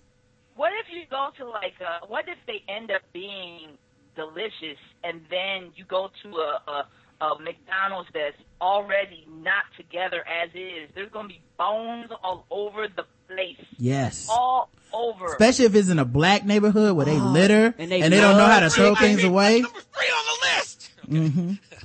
And it's gonna be like, this is why we don't give you niggers jobs. And then Cause they're you gonna throw drop- bones on the ground. Yeah, then they're gonna put No, the, but- Matter of fact, I'll stand at the door, be like, sagging pants. Nope. You said nigger when you was walking up. Nope. You're gonna litter with those bones. Uh-uh. You don't get them. Go to school. Yeah, take care of your kids. Then you can maybe have one of these funky ass wings. we can solve, we can solve Then you'll be black enough. we can solve all the black people's problems by withholding chicken. It seems like that's Oh, what, yeah. that's what Don Lemon fucked up. It's like no chicken until you pull your pants up, no littering, No pork stop having babies, Yep. no N-word. Fuck no. I'll go get the boneless chicken from KFC. No, you can't even have that. Until you graduate, you get your chicken probation. You have to show your diploma to get some of these damn wings. Oh Lord. chicken restrictions. Yes. Um, but, uh, uh, I like my man Scott. Chicken restrictions. Uh, I like, I say that again. Oh yes. Yes. Uh, I like my man Scott Hume who says wings is a major move. He's an editor for business, Bur- for Burger Business blog. And he says it's like the Colonel adding a cheeseburger. I just like that. That blew his mind. Yeah, because stay in your lane. I mean, Nick Rib comes every blue moon, and I'm like, why? So now you're gonna have Nick Rib and the Mighty Wings. So what? You gonna?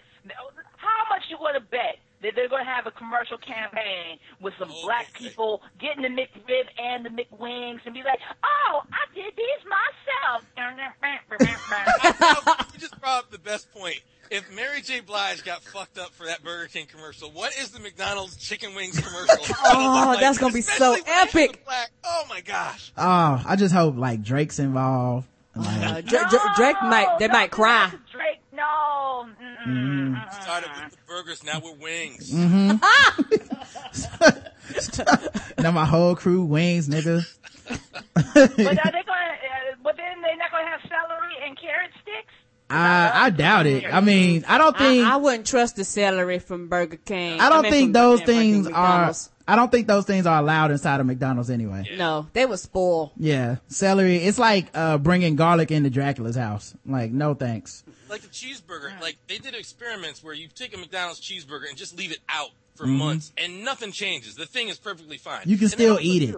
Yeah, you, yeah, it's for all those preservatives. And then also too, you think about the fact like you look at a Big Mac in the ad and it's all full and delicious. And then you get the actual Big Mac, it's this flattened, nasty turd of a thing. So you're gonna see the wings in the commercial. They're gonna be these big succulent meat and, uh, this, uh, all crispy and shit. Then you're gonna get the wings, and you don't even want to know what these fucking wings are gonna look like. So. Yeah.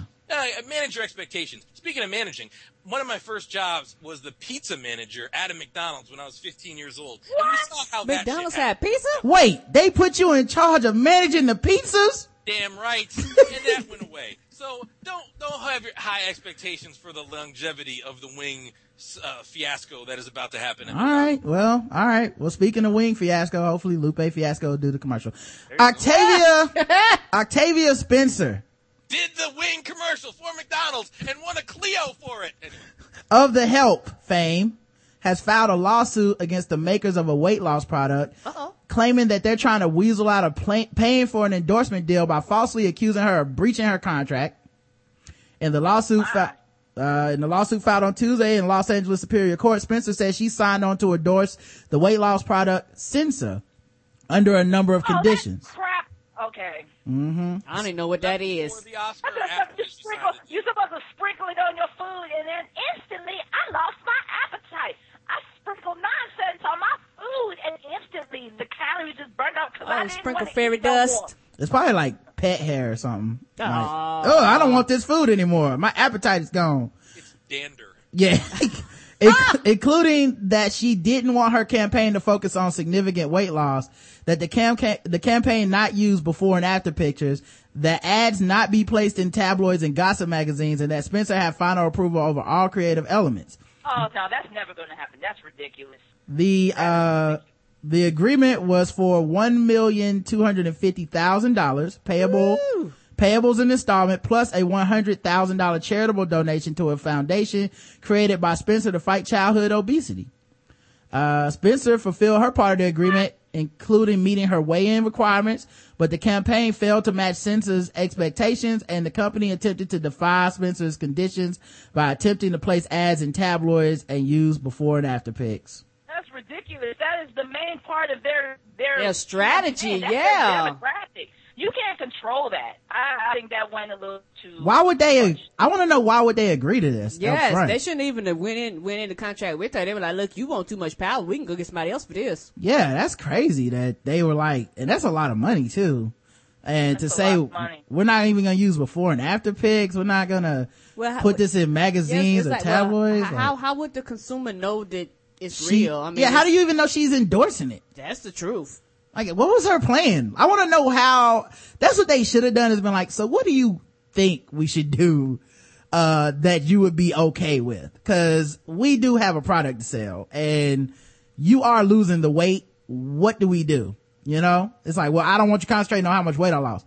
Motherfucker, I don't think you understand. And we are a weight loss program, and we want people to lose weight. It's like And we are paying you to lose weight. We're not paying you to lose weight just to lose weight, and nobody knows you losing weight. it's like an athlete that was like, I will wear the Nikes, but I don't want you to concentrate on how stylish they look or how much better they make me in a sport. Or my shoe size. yeah, I just, I would actually like you to show me from the neck up in the ad only and just I- say Nikes at the end. Yeah, I don't want you to, to nobody know I play basketball. Right. Believe me, Kobe's wearing Nikes. Just, just take our word for it. Um, but yeah, so that, I thought that was funny. That's Uh, ridiculous. But you know, it's sad because you know I think of her as this classically trained actress, and I'm like, damn, is that the only way? I mean, like, look, I'm a, like uh, an aspiring comedian, and you know, eventually I would like to make my living making people laugh and stuff. And you know, yeah, I wouldn't mind a couple extra side streams of income. And I'm like. What? What? We can only lose weight? Is that what we can do? Black women lose weight. Jennifer Hudson make her lose weight. Uh, David Spencer make her lose weight. We can't do other. Star Jones, like uh, I can't. I mean, she was trying to say she didn't lose weight, but the thing is, like, like artificially. But damn, it's like, can we just not be us? What happened to the good old days where like Star Jones was rocking Payless and and pushing the Payless? well, you know, if, The only thing we can do is lose weight. you know what, if black women would stop calling each other bitch, then maybe somebody could give them some equal opportunity endorsements. But until 100% of black women do not use that word, then we can make them only do weight loss ads. That's, that's fair. I said, But that's said- I'm Don Lemon and I endorse this. no, I. You know what? Just to buck the trend. I mean, I'm. I'm not. uh I'm. I'm in a weird in between size. I'm too big to be small and too small to be big. I'm a size 12. So like, I can't go to like certain like uh boutique stores because I can't fit in it to anything. Oh no, you ain't fitting the I ones and twos. I can't, no, no, I'm a 12. I'm a 12. 1, 2, 12. Size 31 jeans, 12. like, I'm going, I'm going to rock that, like, that's going to be my call celeb. I'm going to be a size 12. You know, once they start making clothes for size 12, like, like this is, the, the chest is too small, the, the tummy is too big, the, They the the butt hips not cut right. wide. Yeah. In fact, I can't. I can only wear like jewelry from Ashley Stewart. I can't. I'm not big enough to wear Ashley Stewart clothes. It says size 12 to 24. I'm like, who the f is the size 12 that they're measuring for? Because that chick is at least a good 40 pound- heavier than me. You know what I mean? So that's going to be my thing. I'm going to be that black female comedian that is going to be in Budweiser commercials, and I'm not going to be the maid, and I'm not going to be the nurse, and I'm not going to be like some some uh the iron saw lady. I'm just gonna be the size, the fabulous size 12. Sounds like my, my beer at the bar. It sounds like you have the same contract as Octavia Spencer and you're gonna be suing somebody. you, know, man, you know what? I was. um, there was a time when I wasn't, um, sure about myself and not being confident and stuff like that. And, uh, I wanted to drop a lot of weight real, real fast. Um, I uh played around with the um one of those Hydroxycut. Remember hydroxy Yeah. cut? Yes, I do. used Do that. Yes. Oh my God. Talk about like that is like meth in a bottle. That is Yeah. like meth in a bottle. You take that and they say, oh, you'll burn all these calories. Yeah, there's a reason why. Because you get the jitters. It's Right. like drinking like 20 cups of coffee. yeah, I tried that one time too, man. And I was sitting at my desk and, um, I went to like type something and then I tried to like pick up a pencil and my hands were shaking and I was like, why are my hands shaking? Which is funny because you like take that shit like, well, first thing in the morning, you take a little bit of this and, uh, you know, eat a banana, you'll be fine. And, um, I took the shit and I, it would ha- like my hands were shaking so late in the afternoon that I was like, what's wrong with me? I, I Oh, wait. think right. Yeah. I couldn't even think right. You know Like, what I mean? Yes. Like, oh yeah, I can't stop. Right. it's like, it's, ecstasy in the 90s. if I would have just been like, if I would have just been like snorting the powder, I would have got fired. Like it's, it's really just cocaine, dude. Like my heart was beating. I was sweating at my desk at one point and I hadn't done anything. I was just like, why am I sweating? What's wrong with me? And then later, like that night, I was like, oh, it's probably this shit I'm putting in my body that, um, I, I wasn't before. Look, I will tell you, like this, the whole issue about like the weight and stuff like that. Was like no, no joking. Like this is the one area that I'm really super glad that I'm a black woman. Because let me tell you, um, I did a comedy show like X Y Z months ago, right? And um, it was one of those benefit charity nonsense things, right? And so it was it was put on by some black folk, and of course they're gonna feed you like black folk. They were like, oh, we can't pay you because it's charity, but we'll feed you. Cool, bet brought out it's me, this uh, this white comedian, this white female comedian, and like ten dudes, whatever, comics, whatever. They bring out this big old plate of wings, wings, and there's pizza and this other stuff, right? And I asked the the chick, I was like, um, you, the female comic, I was like, you're not gonna eat some wings? She's like, no, because you know I don't want to eat, because you know I'm so and I want to get fat. And she's already a size four, and I'm like, well, I'm gonna eat my payment because I came and I did my show, so I'm gonna eat my fill of these damn wings just for the principle, for the Right. principle. Okay, I did my thing for charity, so I was like, I thought to myself, I was like, damn, hashtag white girl problems. I'm not gonna- you know, because Right. in my career, I can only be the maid. Maybe. May no, because I'm too Asian looking, so it'll probably be I'll be the Filipino nursemaid. You know. I'm Well, you can be, you can be the best friend of the white girl at work, um, who has a romantic love interest. Exactly. I'll be quirky. Nobody wants Yeah. to me the movies, so yeah, Right. of course I'll do that. It's like the, the chick that never gets dick, but is somehow hotter than the main chick. Like, I hate that shit in romantic comedies. It's like, look, it's my Asian best friend that works in the cubicle across from me who always has interesting things to say about my life because fuck her as a person. Um, anyway, um, I think, uh, yeah, and I, I identify with the weight thing too because like, um, I'm at that weight where I go shopping for clothes and I like bad customer service. You know, like I prefer, I prefer when the person does not do their job well, when they're not like, like if they come over there like, sir, do you need some help? I'm like, no, only one of us should feel the shame of looking at all these exes. Um, Oh no. you, you should go, you should go back to what you were doing before. It's like, sir, I can help you. We got, uh, new shirts over here. I'm like, nah, I, I will look at those shirts at my own, uh, leisure and, and cry into my own cotton. Don't, don't do that, sir. No need, no need to mess up your day too. Um, did you guys know that Michael Douglas and Catherine Zeta Jones split? I know. I'm so sad. It's so sad that I didn't watch Obama's I Have a Dream his comments, but I know that their marriage is breaking up. I know. Priority. It seems like just yesterday when he was 55 and she was 30. He was saying that her coochie coochie gave him cancer.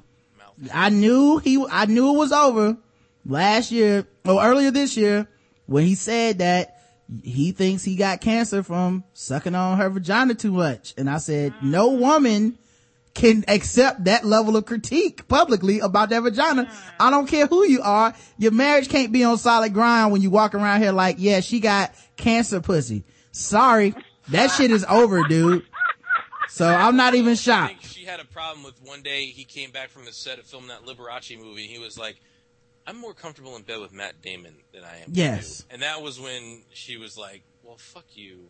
I'm Yeah. leaving." But hey, she's back on the market and so is Eva Longoria. So all my players that's into them cougars, you know what I'm saying? It's a lot of money out there. Get your, get your weight up, player. Yeah, but you know what the thing is? The problem is all this information has come out about their marriage that she's bipolar. And big ups to my bipolar people. You know what I mean? Big ups mm-hmm.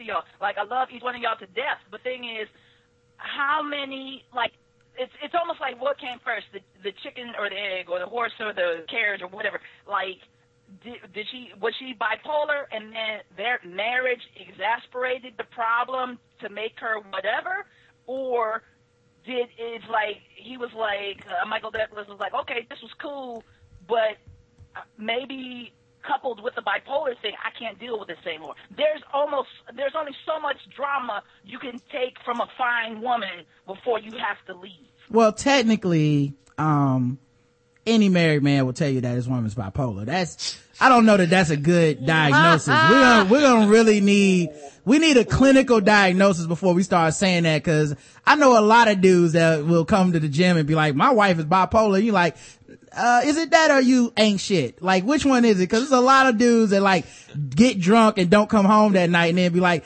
and she's a total bitch, man. I got home, she was cussing me out. I hate her. You're like, yeah, you're also a fucking infant. Like, I, I, I need some more, I need more than his word. Yes. Yeah, and then it, that's also the same guy that's like, "Yeah, so that's why I had to cheat on her." Right. sex addict.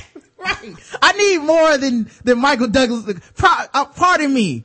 I'll need a clinical diagnosis before we start throwing bipolar around. True. Just cause, uh, you, you had a bad time at, at night, Mike. Um, all right. Uh, we also have more, um, more articles and stuff and it's time Oh, to wait, get are you gonna shit on Florida while we're here this episode? No, Uh, I hope not to. Okay, For the record, I never go into a show like I can't wait to shit on Florida. it just happened. The article, Yeah, the yeah, articles just are, made it so easy. the articles are the articles.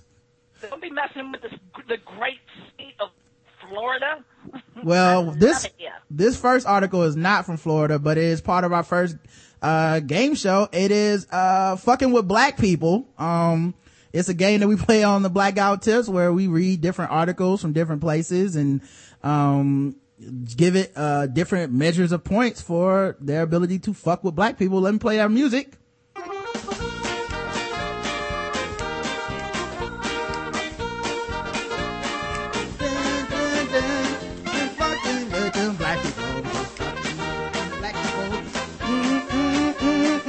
Fucking with black people. That's right, guys. It's time. it's time for fucking with black people, and this time we come all the way from uh the place that we vacationed, North Charleston, Karen. What happened in Charleston? Don't know how we missed this by days, but uh, I'll Lord. play the article here. New at 11, after not getting what he wanted from management, a Charleston man took his complaints of racial unfairness to social media. The company took notice and responded using Facebook to try to resolve it. Tonight, our Sujatha Jan talked with both the group who took their complaints to Facebook and the restaurant and tells us what both sides have to say. We should be upset. Michael Brown says he was celebrating his cousin's last day in Charleston last month at Wild Wing Cafe in North Charleston. He says after his party of 25 waited two hours for a table, the shift manager told them there was a situation. She said, well, um, there's a situation where one of our customers feels threatened by your party, so she asked us not to sit you in our section.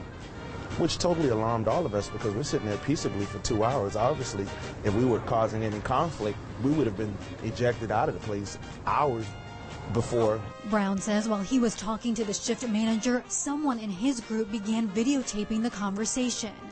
Brown says that's when the manager became upset and refused to seat them. So I asked, I said, I want to be clear with you. I said, so you're telling me I have to leave? She said, I have a right to deny you service. I said, so you're asking me to leave because you're upset because he was recording you after we waited for two hours and after you've already pretty much discriminated on us? And she answered yes. Brown says several calls were made to the corporate office in Mount Pleasant, but he says they did not receive a call back, so he took to Facebook with this post today. It read, I will never go to Wild Wings Cafe in North Charleston again. We waited two hours patiently and were refused service because another customer felt threatened by us.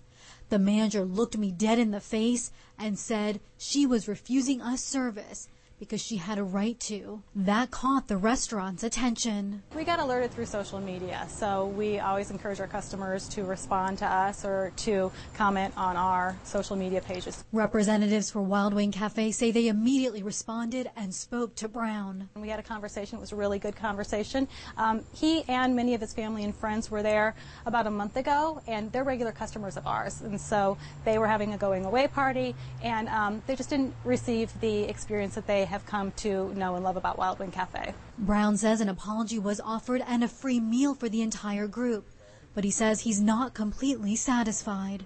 We weren't coming there for a free meal. When we came there that night, we were we were coming to patronize their business. This, this is not a situation where you know you could just give us a free meal and everything's okay because it's deeper than that.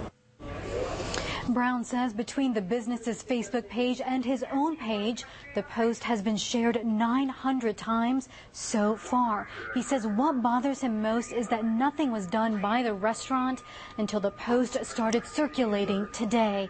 Back to you. All right. I- Um, what? Lamonte cheated because he posted a picture. well, now this isn't guess the race. This is just uh, fucking no, with black Rhett's people. always playing a game called uh, Indict Lamonte. Oh, okay. Well, you're fine. Everything's fine. Wrong, Lamonte. This is this is guess the race, not not not. I mean, this is a guess the race. This is fucking with black people.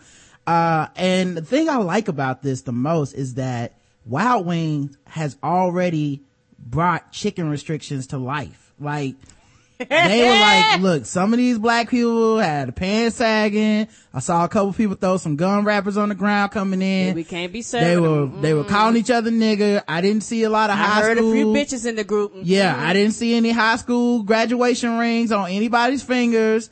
And a couple of these people had babies with no wedding rings on their hand. And I refused them service till they get that shit together. Y'all on chicken restriction. And it worked. Ah! You know, next thing you know, people on Facebook. So. And then they asked for some ice water while they were waiting. You know what I put in there?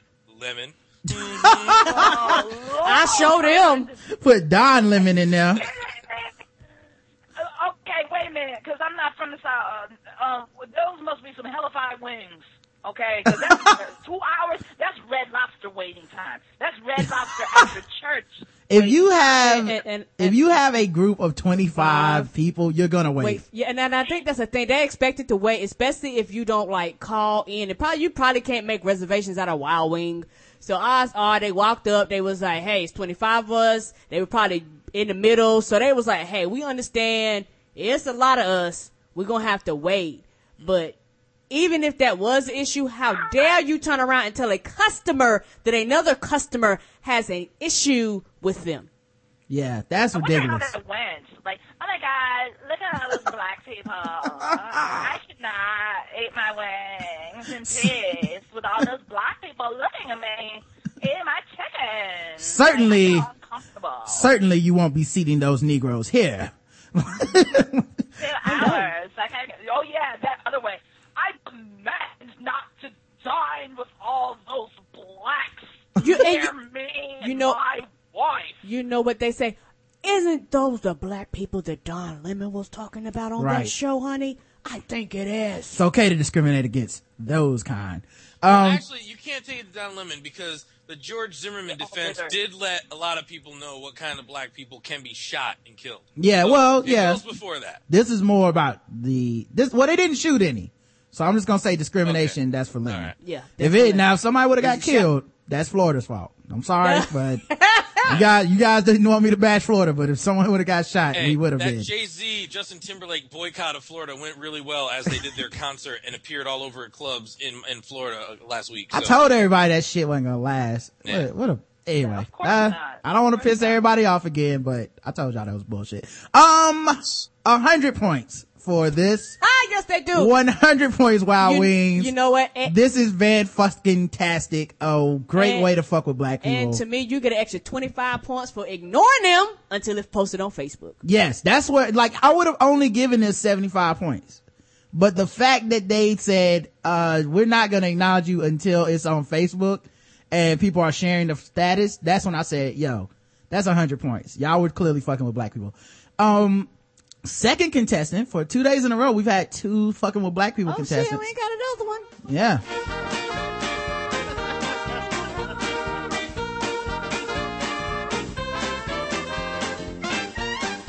All right, now this one's shorter. Okay. All right.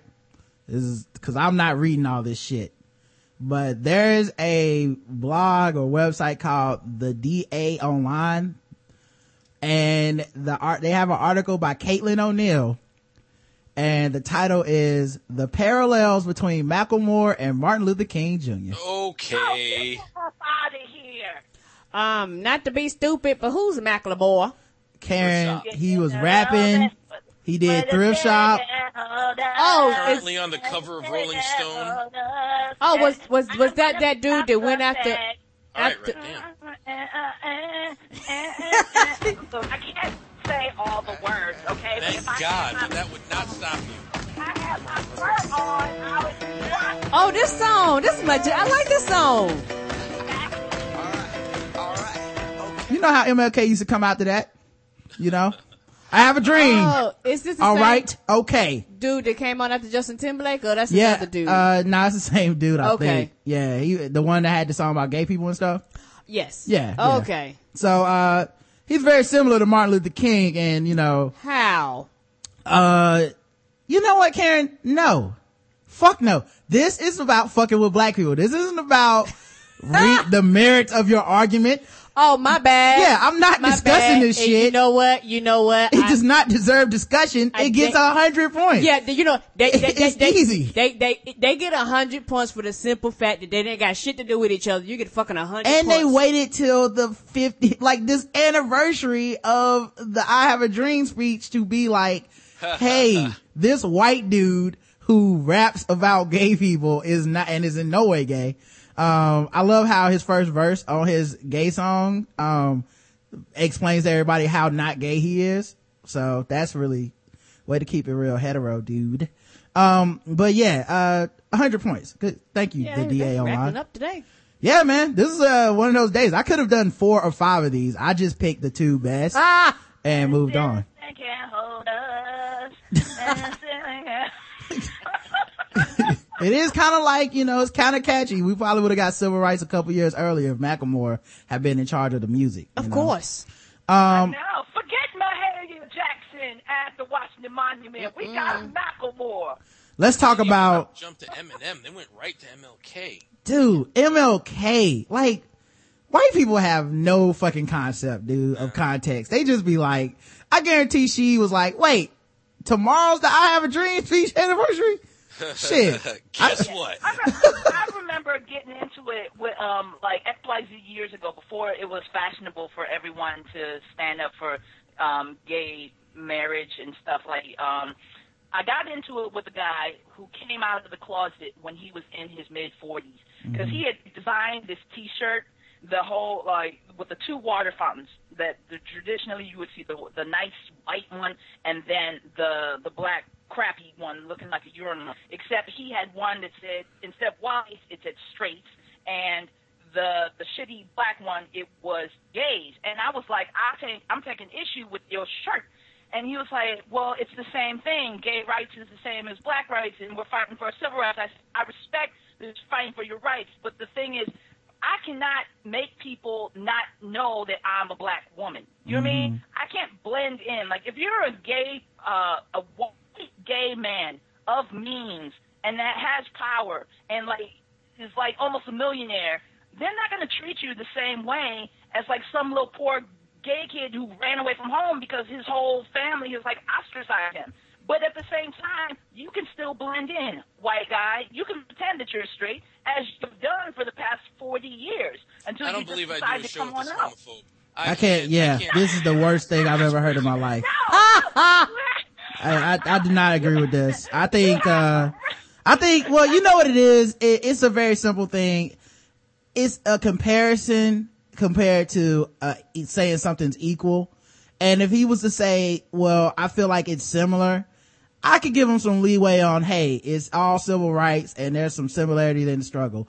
But, but he really did pick the exact worst way to illustrate it. It reminds me of the feminists who had the slut march, uh, the slut walk in Canada because the can- the police up there were like, well, no wonder y'all are getting raped. Look what you got on. So they all go up there and they're like, we're going to wear slutty clothes, quote unquote, and we're going to protest against the police. You still need to protect us. And one of the signs said, women are, woman is the nigger of the world. And there were like three sisters behind the sign. Like, you know, that had nothing to do with the sign, but just happened to show up to the rally and their face was full of like, what the fuck? And that is that moment where you're like, yeah, um, that ain't the way to express your problem, dog. So, anyway, uh, it's time, speaking of racism, it's time for some guest to race, guys. Okay.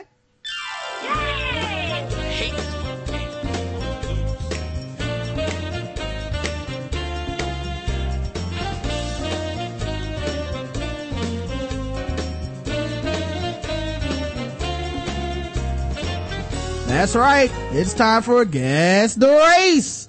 The number, Guess the race will win some Samsonite luggage and a lifetime supply of rice-a-roni. It's San Francisco's treat. all of the, all the contestants of Guess the Race get the take home prize of red Kool-Aid. Today's contestants are Lamonte and Rhett from Brown Skin and Glasses. Oh, Are you guys, You know what the most disgusting thing I ever saw? Well, not ever, but whatever. Mhm. Somebody was making Kool Aid, but they were using Splenda for the Mm. sugar. That is is that disgusting. The nastiest shit? that is disgusting. Uh, Sorry, proceed. no, it's okay. No, I know you need to use diamonds. It's got to be diamond sugar, baby. the audience always loves a little banter before we get started, so I appreciate that. I didn't even have to ask you guys questions. Here is the first Guess the Race story.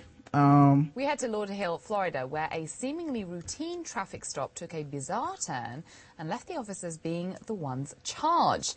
NBC in Miami reports that wow. officers Frank Hartley and Thomas Miranda are facing charges of simple battery and unlawful compensation after they pulled two women over for a suspected DUI and asked them to perform sexual acts to avoid arrest. According to the oh. affidavit, the women said that they received an inappropriate pat down and they were groped. And if that wasn't bad enough, Officer Miranda's reported request made it even worse. And after the sexual encounter, the women told investigators Officer Miranda wanted to be punched in the groin area by one of the victims, with oh. Officer Hartley giving her specific instructions on what to do. Well, according to the women, Miranda assured them that doing so would turn him on, while Hartley backed him up, saying he really enjoys this. Well, as they had compiled with the, complied with the other requests, the women then proceeded to kick Miranda, kick Miranda in the crotch. A police department spokesman said that they are disappointed in the officer's actions, but an attorney representing Miranda said his client shouldn't be facing charges. He reportedly told NBC Miami, quote, unlawful compensation is defined as a benefit or an advantage. As a member of the male population, I can say that never in a million years is it a reward to get hit in the family jewels. yeah, uh, unless you get a boner. You said you want to be cracking on Florida. What the ass, man? I can't help that this article comes from Lauderhill, Florida. Oh, Florida. Get your shit together. Second of all, uh, it absolutely can be considered uh, unlawful compensation if your dick gets hard. Like, the dude was like, no man wants to be hitting the balls. Uh, I say if you're watching enough porn, you'll see some men do want to get hit in the balls. Okay, so maybe it's one in a million, but she found that one. Now, guess the race. Uh, White. Though they got kicked. The girls or the cop are we talking? We're guessing there's two cops. They're different races. Both, they're two, di- two cops, different races. There's Officer Miranda, Thomas Miranda, 34 years old, and 33 year old partner of him, Franklin Hartley, guess the race. Are they the same? They're different races. Okay, white and Latin. White and Latin. Oh okay? yeah, definitely. White and Latin. Let's check the chat room. One who ate cheese when he wrote the script Don Lemon read about what's wrong with black people. Uh, they're all white. I said they're different races, chat room. What are you guys doing? this Um, spot, they must have posted. I'm only reading the ones that count. I'm only, well, let's see, white and Cuban, white and Latino, Chico and the man. oh man. I like that one. Uh, white and Latino, uh, both black, says Shirley, uh, even though I said they were both different races. Uh, Harvey Keitel, bad cop white, Latino race denier white. The correct answer is white. No, no, no. I'm sorry. Latino and black. No! No effing way! Nobody got it right. Nobody got it right. So No way! Wait a minute, wait a minute. The crowd, the crowd is not pleased. No way! I'll put it in the He- he chat. gonna post it. I'll put it in the chat. You guys can look at the picture yourself. Oh Uh, Wait, uh, wait, wait, wait. One of them wanted to be kicked, so I'm assuming that's the Latin dude. yeah, this, but Did this, somebody ask for BJ? Please say it was the BJ. They just said grope. They said groping and stuff. You know, the worst part is to me is that I would rather be the dude getting kicked in the junk than the guy who reassures the women that the other dude likes to get kicked in the junk with that much confidence. Like, how do you know that? I, that was Like, my question. What have you been doing around that man's junk to give you that much authority? Like, trust me, ladies. presuming that cops are normal people. That is not the case. Alright? And if you take two regular people and stick them around each other, you're gonna learn a lot about each other, alright? Yeah. But cops being mentally deficient in, in many cases, their the is just gonna go bad places. And this is why they know these things. Uh, yeah. Sidebar. Eh, no, connected. Fuck the police. Alright. Okay. All right. No, Um, I mean, I just think it's like they read too many Penthouse Forum letters. You know what I mean? That must you have been it. Exactly, me and my partner. And I bet you the, the police say that the chicks they picked up were black. It Uh, they didn't like- show the race of the chicks, but, uh, I imagine they were white if they kicked. So wait, if they got so far as to kick him in the balls, does that mean they sucked the dick? I, they didn't say if they, they said groping. They didn't say anything about dick sucking. Can I Because I just will also ask- tell you a little story quickly about the uh, cops from that region? Because my accident happened kind of. Which region? The nether regions or something else? I missed that. Damn. I wish I heard that. the nether, I said which region? The nether, Nether region? regions or something Oh, else? okay. All right. No, the uh the my accident happened kind of near Lauderhill, Mhm. and so and so here's the in my incident with two of the cops that, uh, that from a, from the accident. Okay, so my car hits this other hits the bottom of a, another car, it totals the car. My I, I smell hotness coming from my car, heat. So I go to the front. My car is on fire. Okay, this other cop happened to have pulled up you know, it was that just just didn't want to be there. And so mm-hmm. I go over to the cop. I'm like, "Hey, my car's on fire. Do you have a fire extinguisher?" He literally goes, turns around slow as shit and starts walking back to his car. slow as fuck. Meanwhile, some other like a road ranger or somebody with a tow truck had an extinguisher. They go racing over and put it out. I'm like, "Thank you." Okay. Oh my god. So this is so after this happens, I'm sitting there. I'm actually sitting on the highway, just like like little dazed, a little in shock or what have you. And so the second cop, Haitian cop, comes over and he goes, "What's your role here?" And he was pissed or something. He was just angry and at a not at a ten, at an eight point five. What's your role here? I'm pointing to the destroyed car over here, like I just came out of that, like thinking I might get a little sympathy. He's like, "You better have your license, registration, insurance, and you stand by that car, and you be ready when I come back." I was like, "Motherfucker, that shit was just on fire. I don't, and I just filled up the gas tank. I do not want to be near that thing." So, Yeah. by the way, to cops in that region, fuck the entirety of you. So, and I, and I'm supposed to be the one that goes in on Florida? I'm just saying. I'm saying, fuck- no, I'm here. Fuck Florida. No, I understand when you do it every time. 'cause Yeah. There's some fucked up shit that goes on here. But fuck them. Fuck the police. I agree. Okay, I hear now, you, buddy. Just to asterisk that, um, just as a footnote, remember, as if anyone recalls the start of the show, Mont had a really crappy August.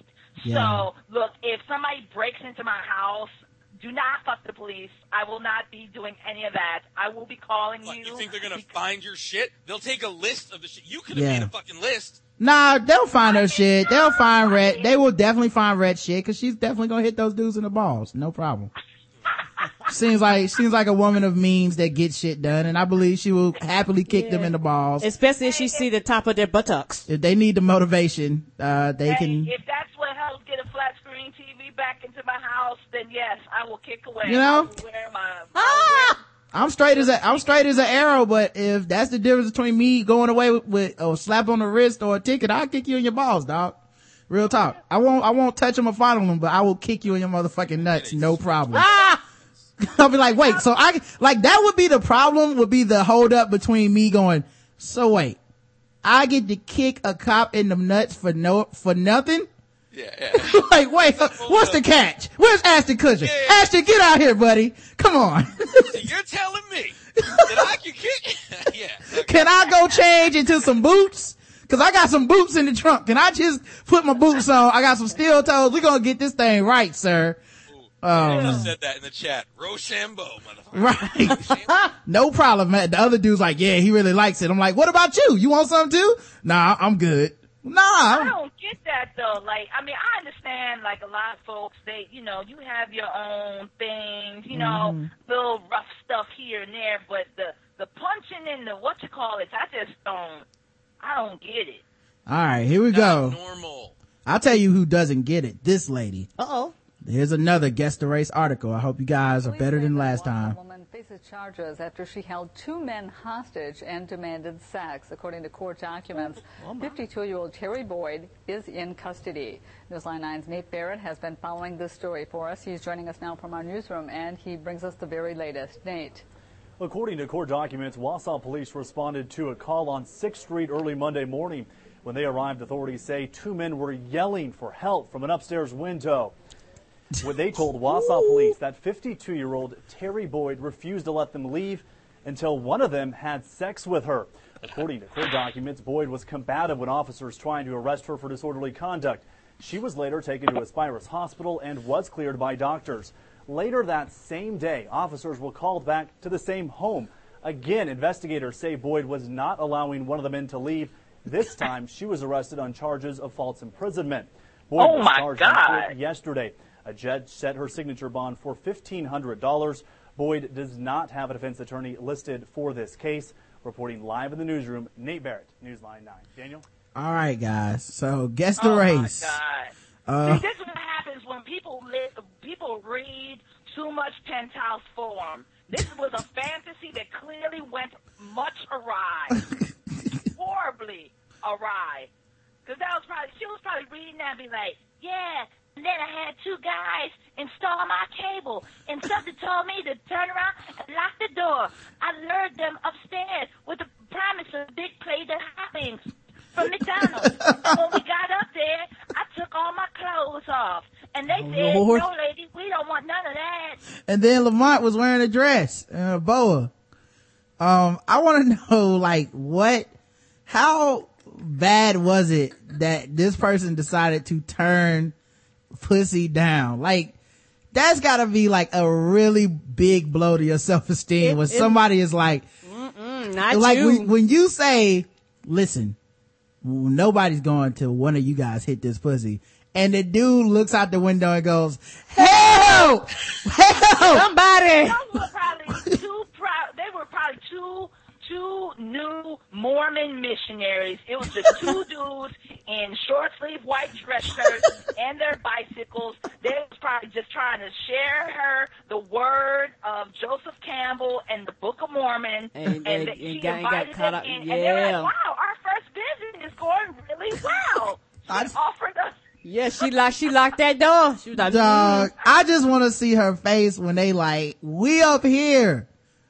like, like. Let us free. She got, she like got the door locked, officer, please. Like, what? So Wow. where's where's Charles? Um, what's it call it when you need him? The dude from Cleveland. What's his name? Oh, Charles Ramsey. Charles Ramsey's gonna come in there. Charles Ramsey in this story. I ate ribs with the dude. McDonald's. Who's the guy in McDonald's seeing two dudes screaming for Yeah. help? I was eating, I was eating McDonald's new wings and I, I, I walked by. um, And I heard him screaming. all right, guys. So guess the race of, what was her name? Was it McLeod? Terry. It was Terry Boyd. She's 52 of Wausau. Cave bitch. Ooh, why you gotta say it like that? Cause that's how Ice Cube told him. Shit, niggas had me in a dress and boas, so I gotta come with something hard. Hey, I was doing that to help your career. Okay, I need not your help. help you. Need not your help. Okay, look, I gave you a choice. You could either be you could either be Madea or what Oh, is nice Lord. in long suits to love Julie Newmar. Hey, are there any black women with glasses that want to co-host a podcast? Uh, so Rhett, what, what race do you think this lady is?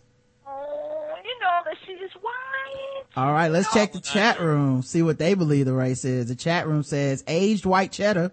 Oh my. Miley Cyrus off that Molly. That Boniva and Activia really works white. Oh my. One whose ass is the same color and shape as Swiss cheese.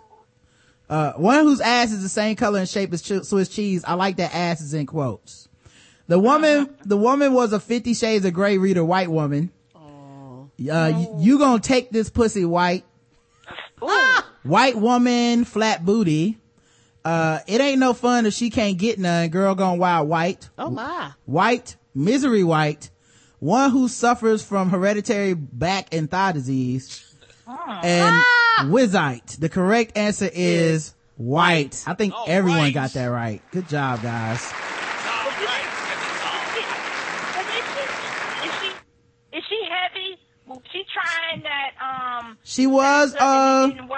She was a little middle aged and heavy. I do appreciate that her mugshot, she still had the audacity to smile Wow. though. Yeah, she looked happy. Like, uh, that's, that's beautiful to me. Just to have that confidence, like, yeah, they turned on this pussy, but it ain't affecting me, y'all. Well, it's time for some bonus guess the race, guys. This is where everything goes into the, the bonus round. double the points. There's double the points, double the racism. Here we go.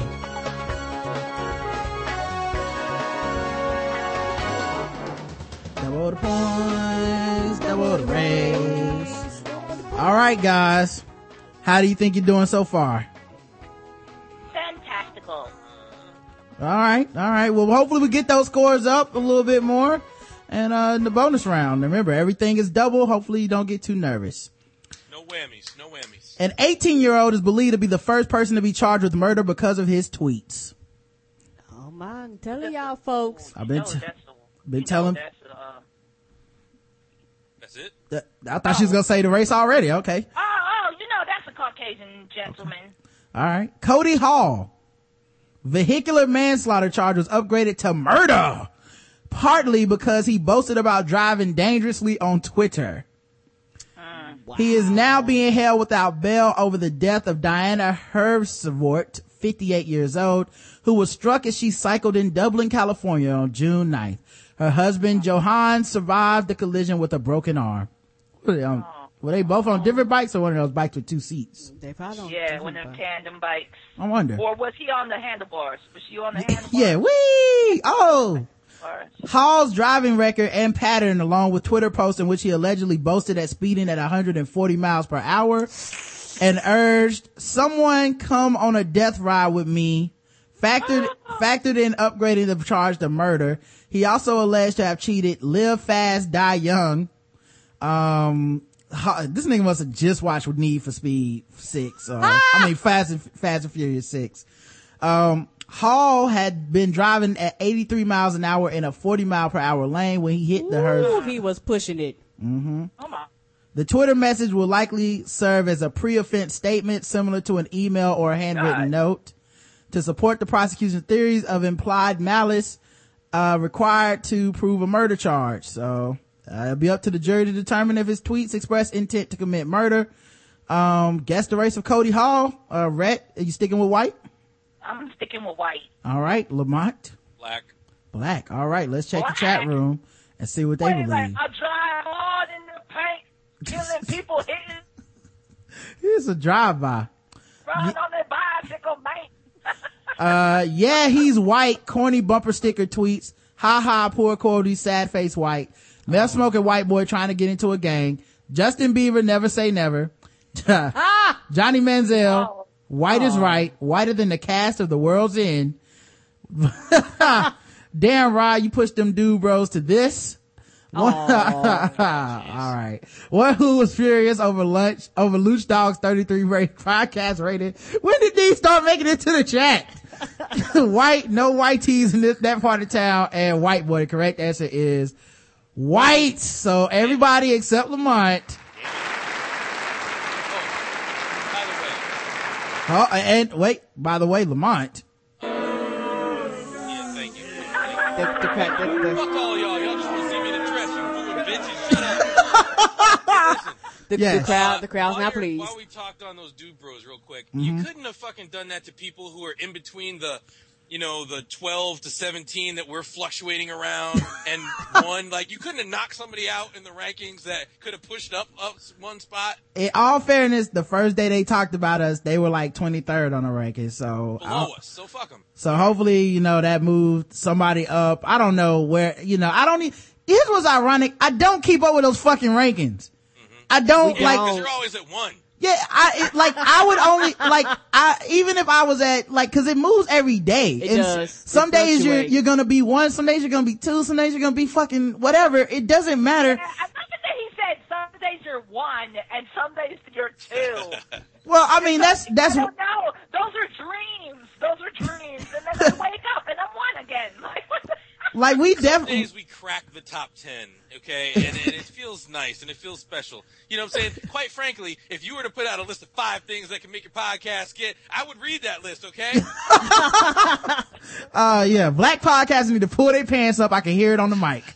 Um, but yeah, that, that, that, that shit was so stupid. Anyway, fuck them. Um, last article, mm, then we gotta, we gotta do some sword ratchetness. So here we go, Oh, guys. yeah, swords. Con- to concentrate on this one, guys. This is, this is gonna be a tough one and I hope everybody wish you good luck. Sunday night, the management Oh, of why is it Buddy's so? Small Lots got the after hours phone call all retailers fear. We got a phone call from the police department saying that there had been a break in at the store. But when they got to the store on Route 23 in Wayne, nothing appeared out of place. Oh, But the eye in the sky sees everything, so they went to the videotape. The cameras caught it all. A handful of young men cautiously enter the store before heading downstairs.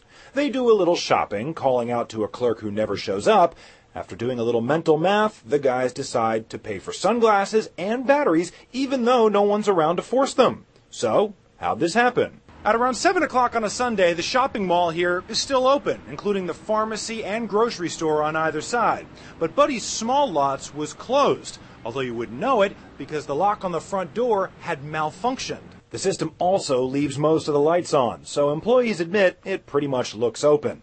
Buddy's just opened their Wayne location, and the store's leadership says they're happy to be part of such an honest community. Buddies really wants to thank them, so we'd love for them to come forward and tell us who they are so that we could give them some gift certificates and hopefully just say thank you in person. On camera, they've already left a good impression. In Wayne, Luke Mark.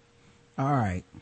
Hey, clearly this is the same crew that waited two hours for chicken wings. so Rhett is going with black. Leave open, going into empty stores, paying for stuff when no one's there. I'm not going black. You Oh, okay. going black. What, what, what race are you going with, Rhett? You know, it's like, dude, hello, hello. Could I have some assistance here in the Aspinall? Hello. Oh well, I guess I'll have to leave my money and go. Come on, man. Oh, shit. It's going to have to be Caucasian. All right, so you're going with white. What about you, Lamonte? I have no chance of winning, no matter what I say is going to be wrong. I'm going to go Asian. Asian. All right, let's check the. uh Yeah, it could be Asian. Yeah, it's double. This double. This is the big time, guys. This is double the points, man. I, you know, uh, good luck to both of you guys. The chat room says, um, the only reason this is news is because they're surprised they're black. So they're saying black. Ooh, black that's a good says one. Nick Jew. Honest white people says Kia. One described as a class act and one of the good ones, says Terry. Ned, ah! Ned Flanders white. They also bought watermelon, says Red Sonya. Oh Lord. Both black. Oh, Kerry Washington black. Alabama Blue Gums black. Ooh, White. damn. White. We don't do that, says don't ask no questions. Real Americans white, says Joe. Um, says Farger. Mayberry resident, says Joe Spacely. Grand Wizard, says the KC Stark. Oh my. This made news because they were young African African American males. Their pants pulled up, says Brent.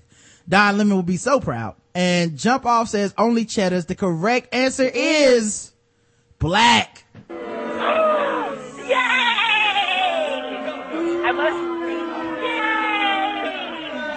And for the few people that did get it,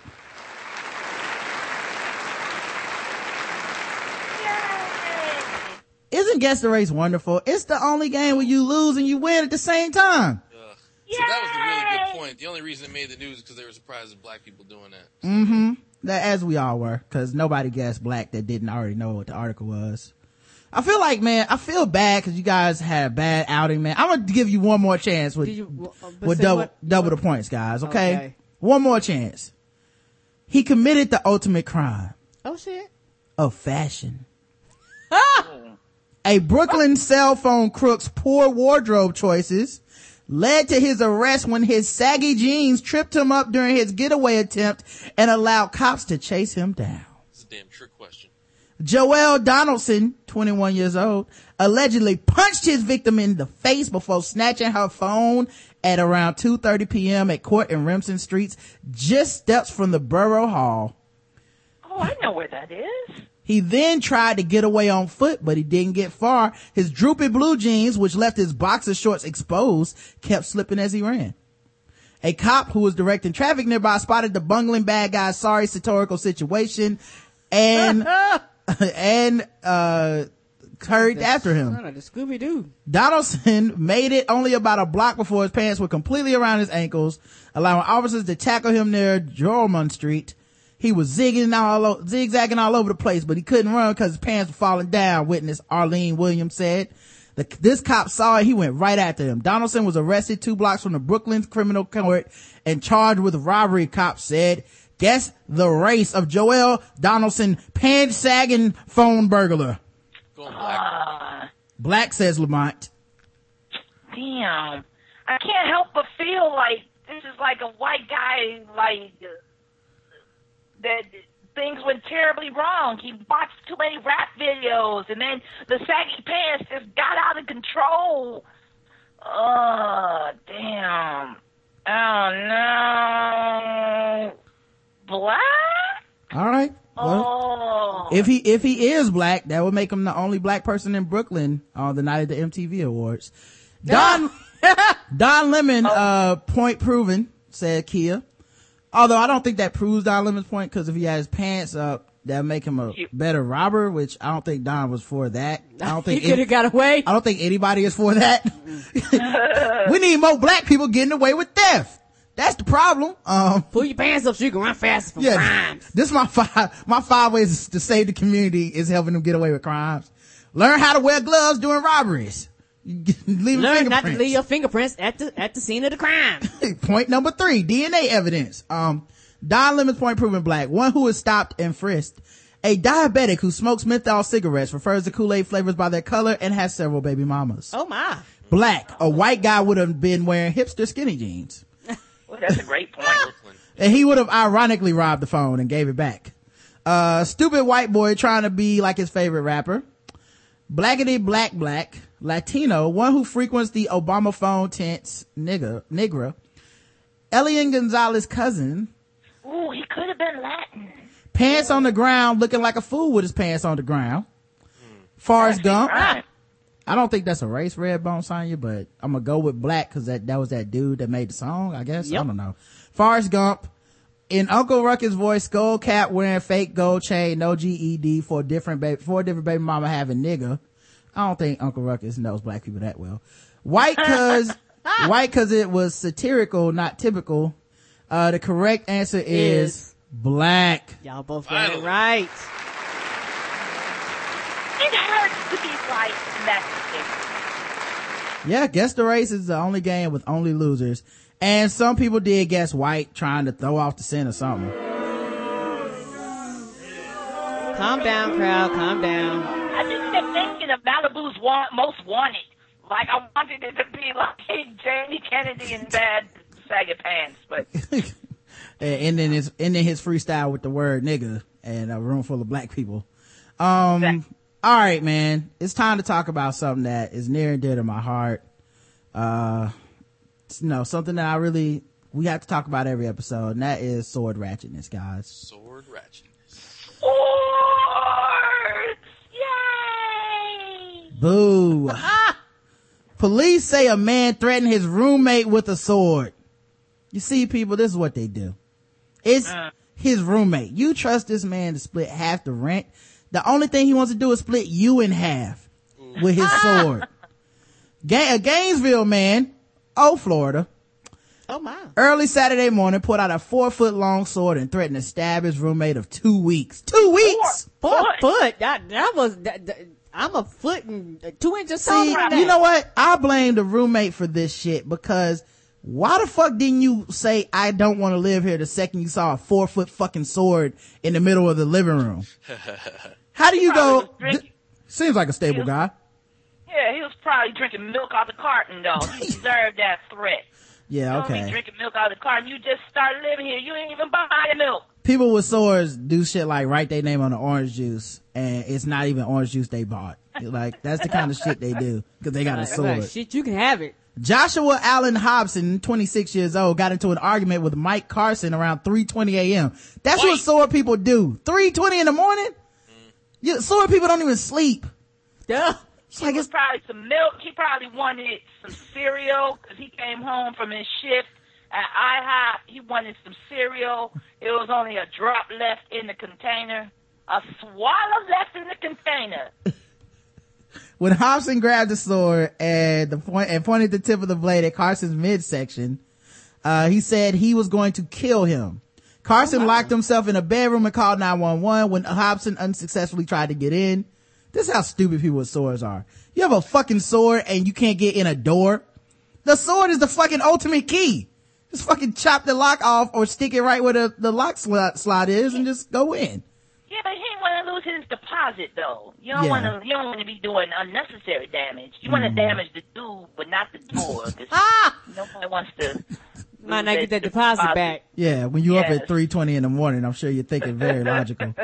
Uh, so Carson, oh wait, so Hobson, I mean, police found Hobson sitting outside with the sword next to him, uh, or as I like to call it, case closed. Hobson at first said he had the sword out because Carson was interested in seeing it. Then, then he told police he had it for self-defense. That is, that is the dumbest possible defense for that crime. Uh, he wanted to see it in his spleen. And, uh, well, actually, he was coming at me. That's why he locked the door.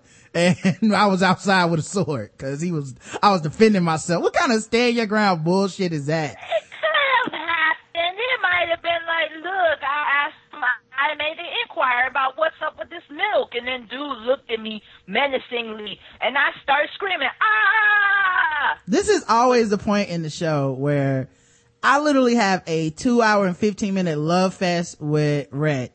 And then we get to the sword shit and I'm like, why do I keep inviting them back? I don't know what is, she cannot get on board with the sword ratchetness that is obviously a problem in America.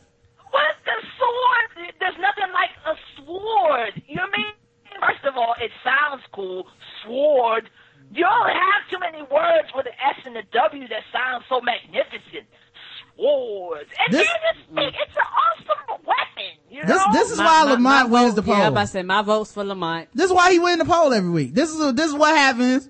We get everybody's like, I'm gonna vote for Rhett. She was making good jokes and shit. And I was talking about being size twelve. I can She was relate. funny. And, Yeah. And you know, Lamonte gonna be wearing a dress, so I don't, you know, that I can't vote for that. I hate Tyler Perry. Then next thing you know, Lamonte just plays the back, doesn't say a word, sword shit come up, and people go, oh no, Lamonte wins. Like he sits back, he sits back going, hmm, she gonna sink this ship. But it's so. But you can't imagine walking around town instead of like gunslinger.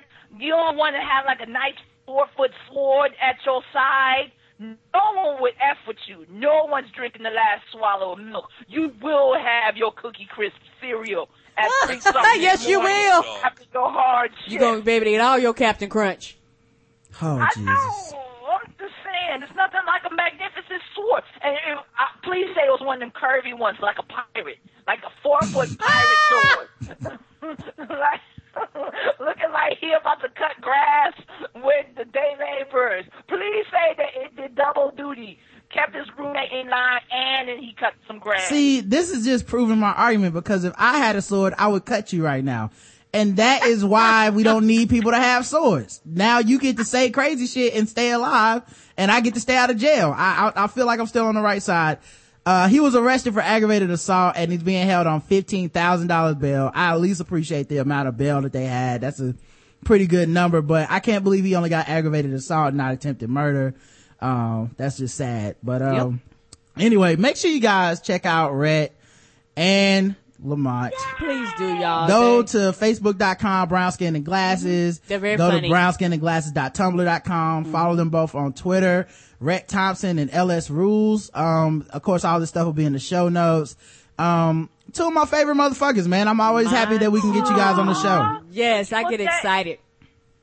Oh well, I I have to say that you know I'm always honored to be part of the show, and I'm always excited. You know, you you guys always have a fantastic show, a great lineup, uh, an awesome uh, audience and stuff. I love interacting and seeing how people react to to stuff, and you know, it only gets it gets better and better. Yeah, well, I appreciate it, man. Um, y'all have a good one. Um, Karen and I will be back, what, uh, 10 o'clock, 10 something on Saturday for feedback. Yep, yep. Uh, make sure you guys get your feedback in. Leave us five star reviews on iTunes. You know, you never have too many of those.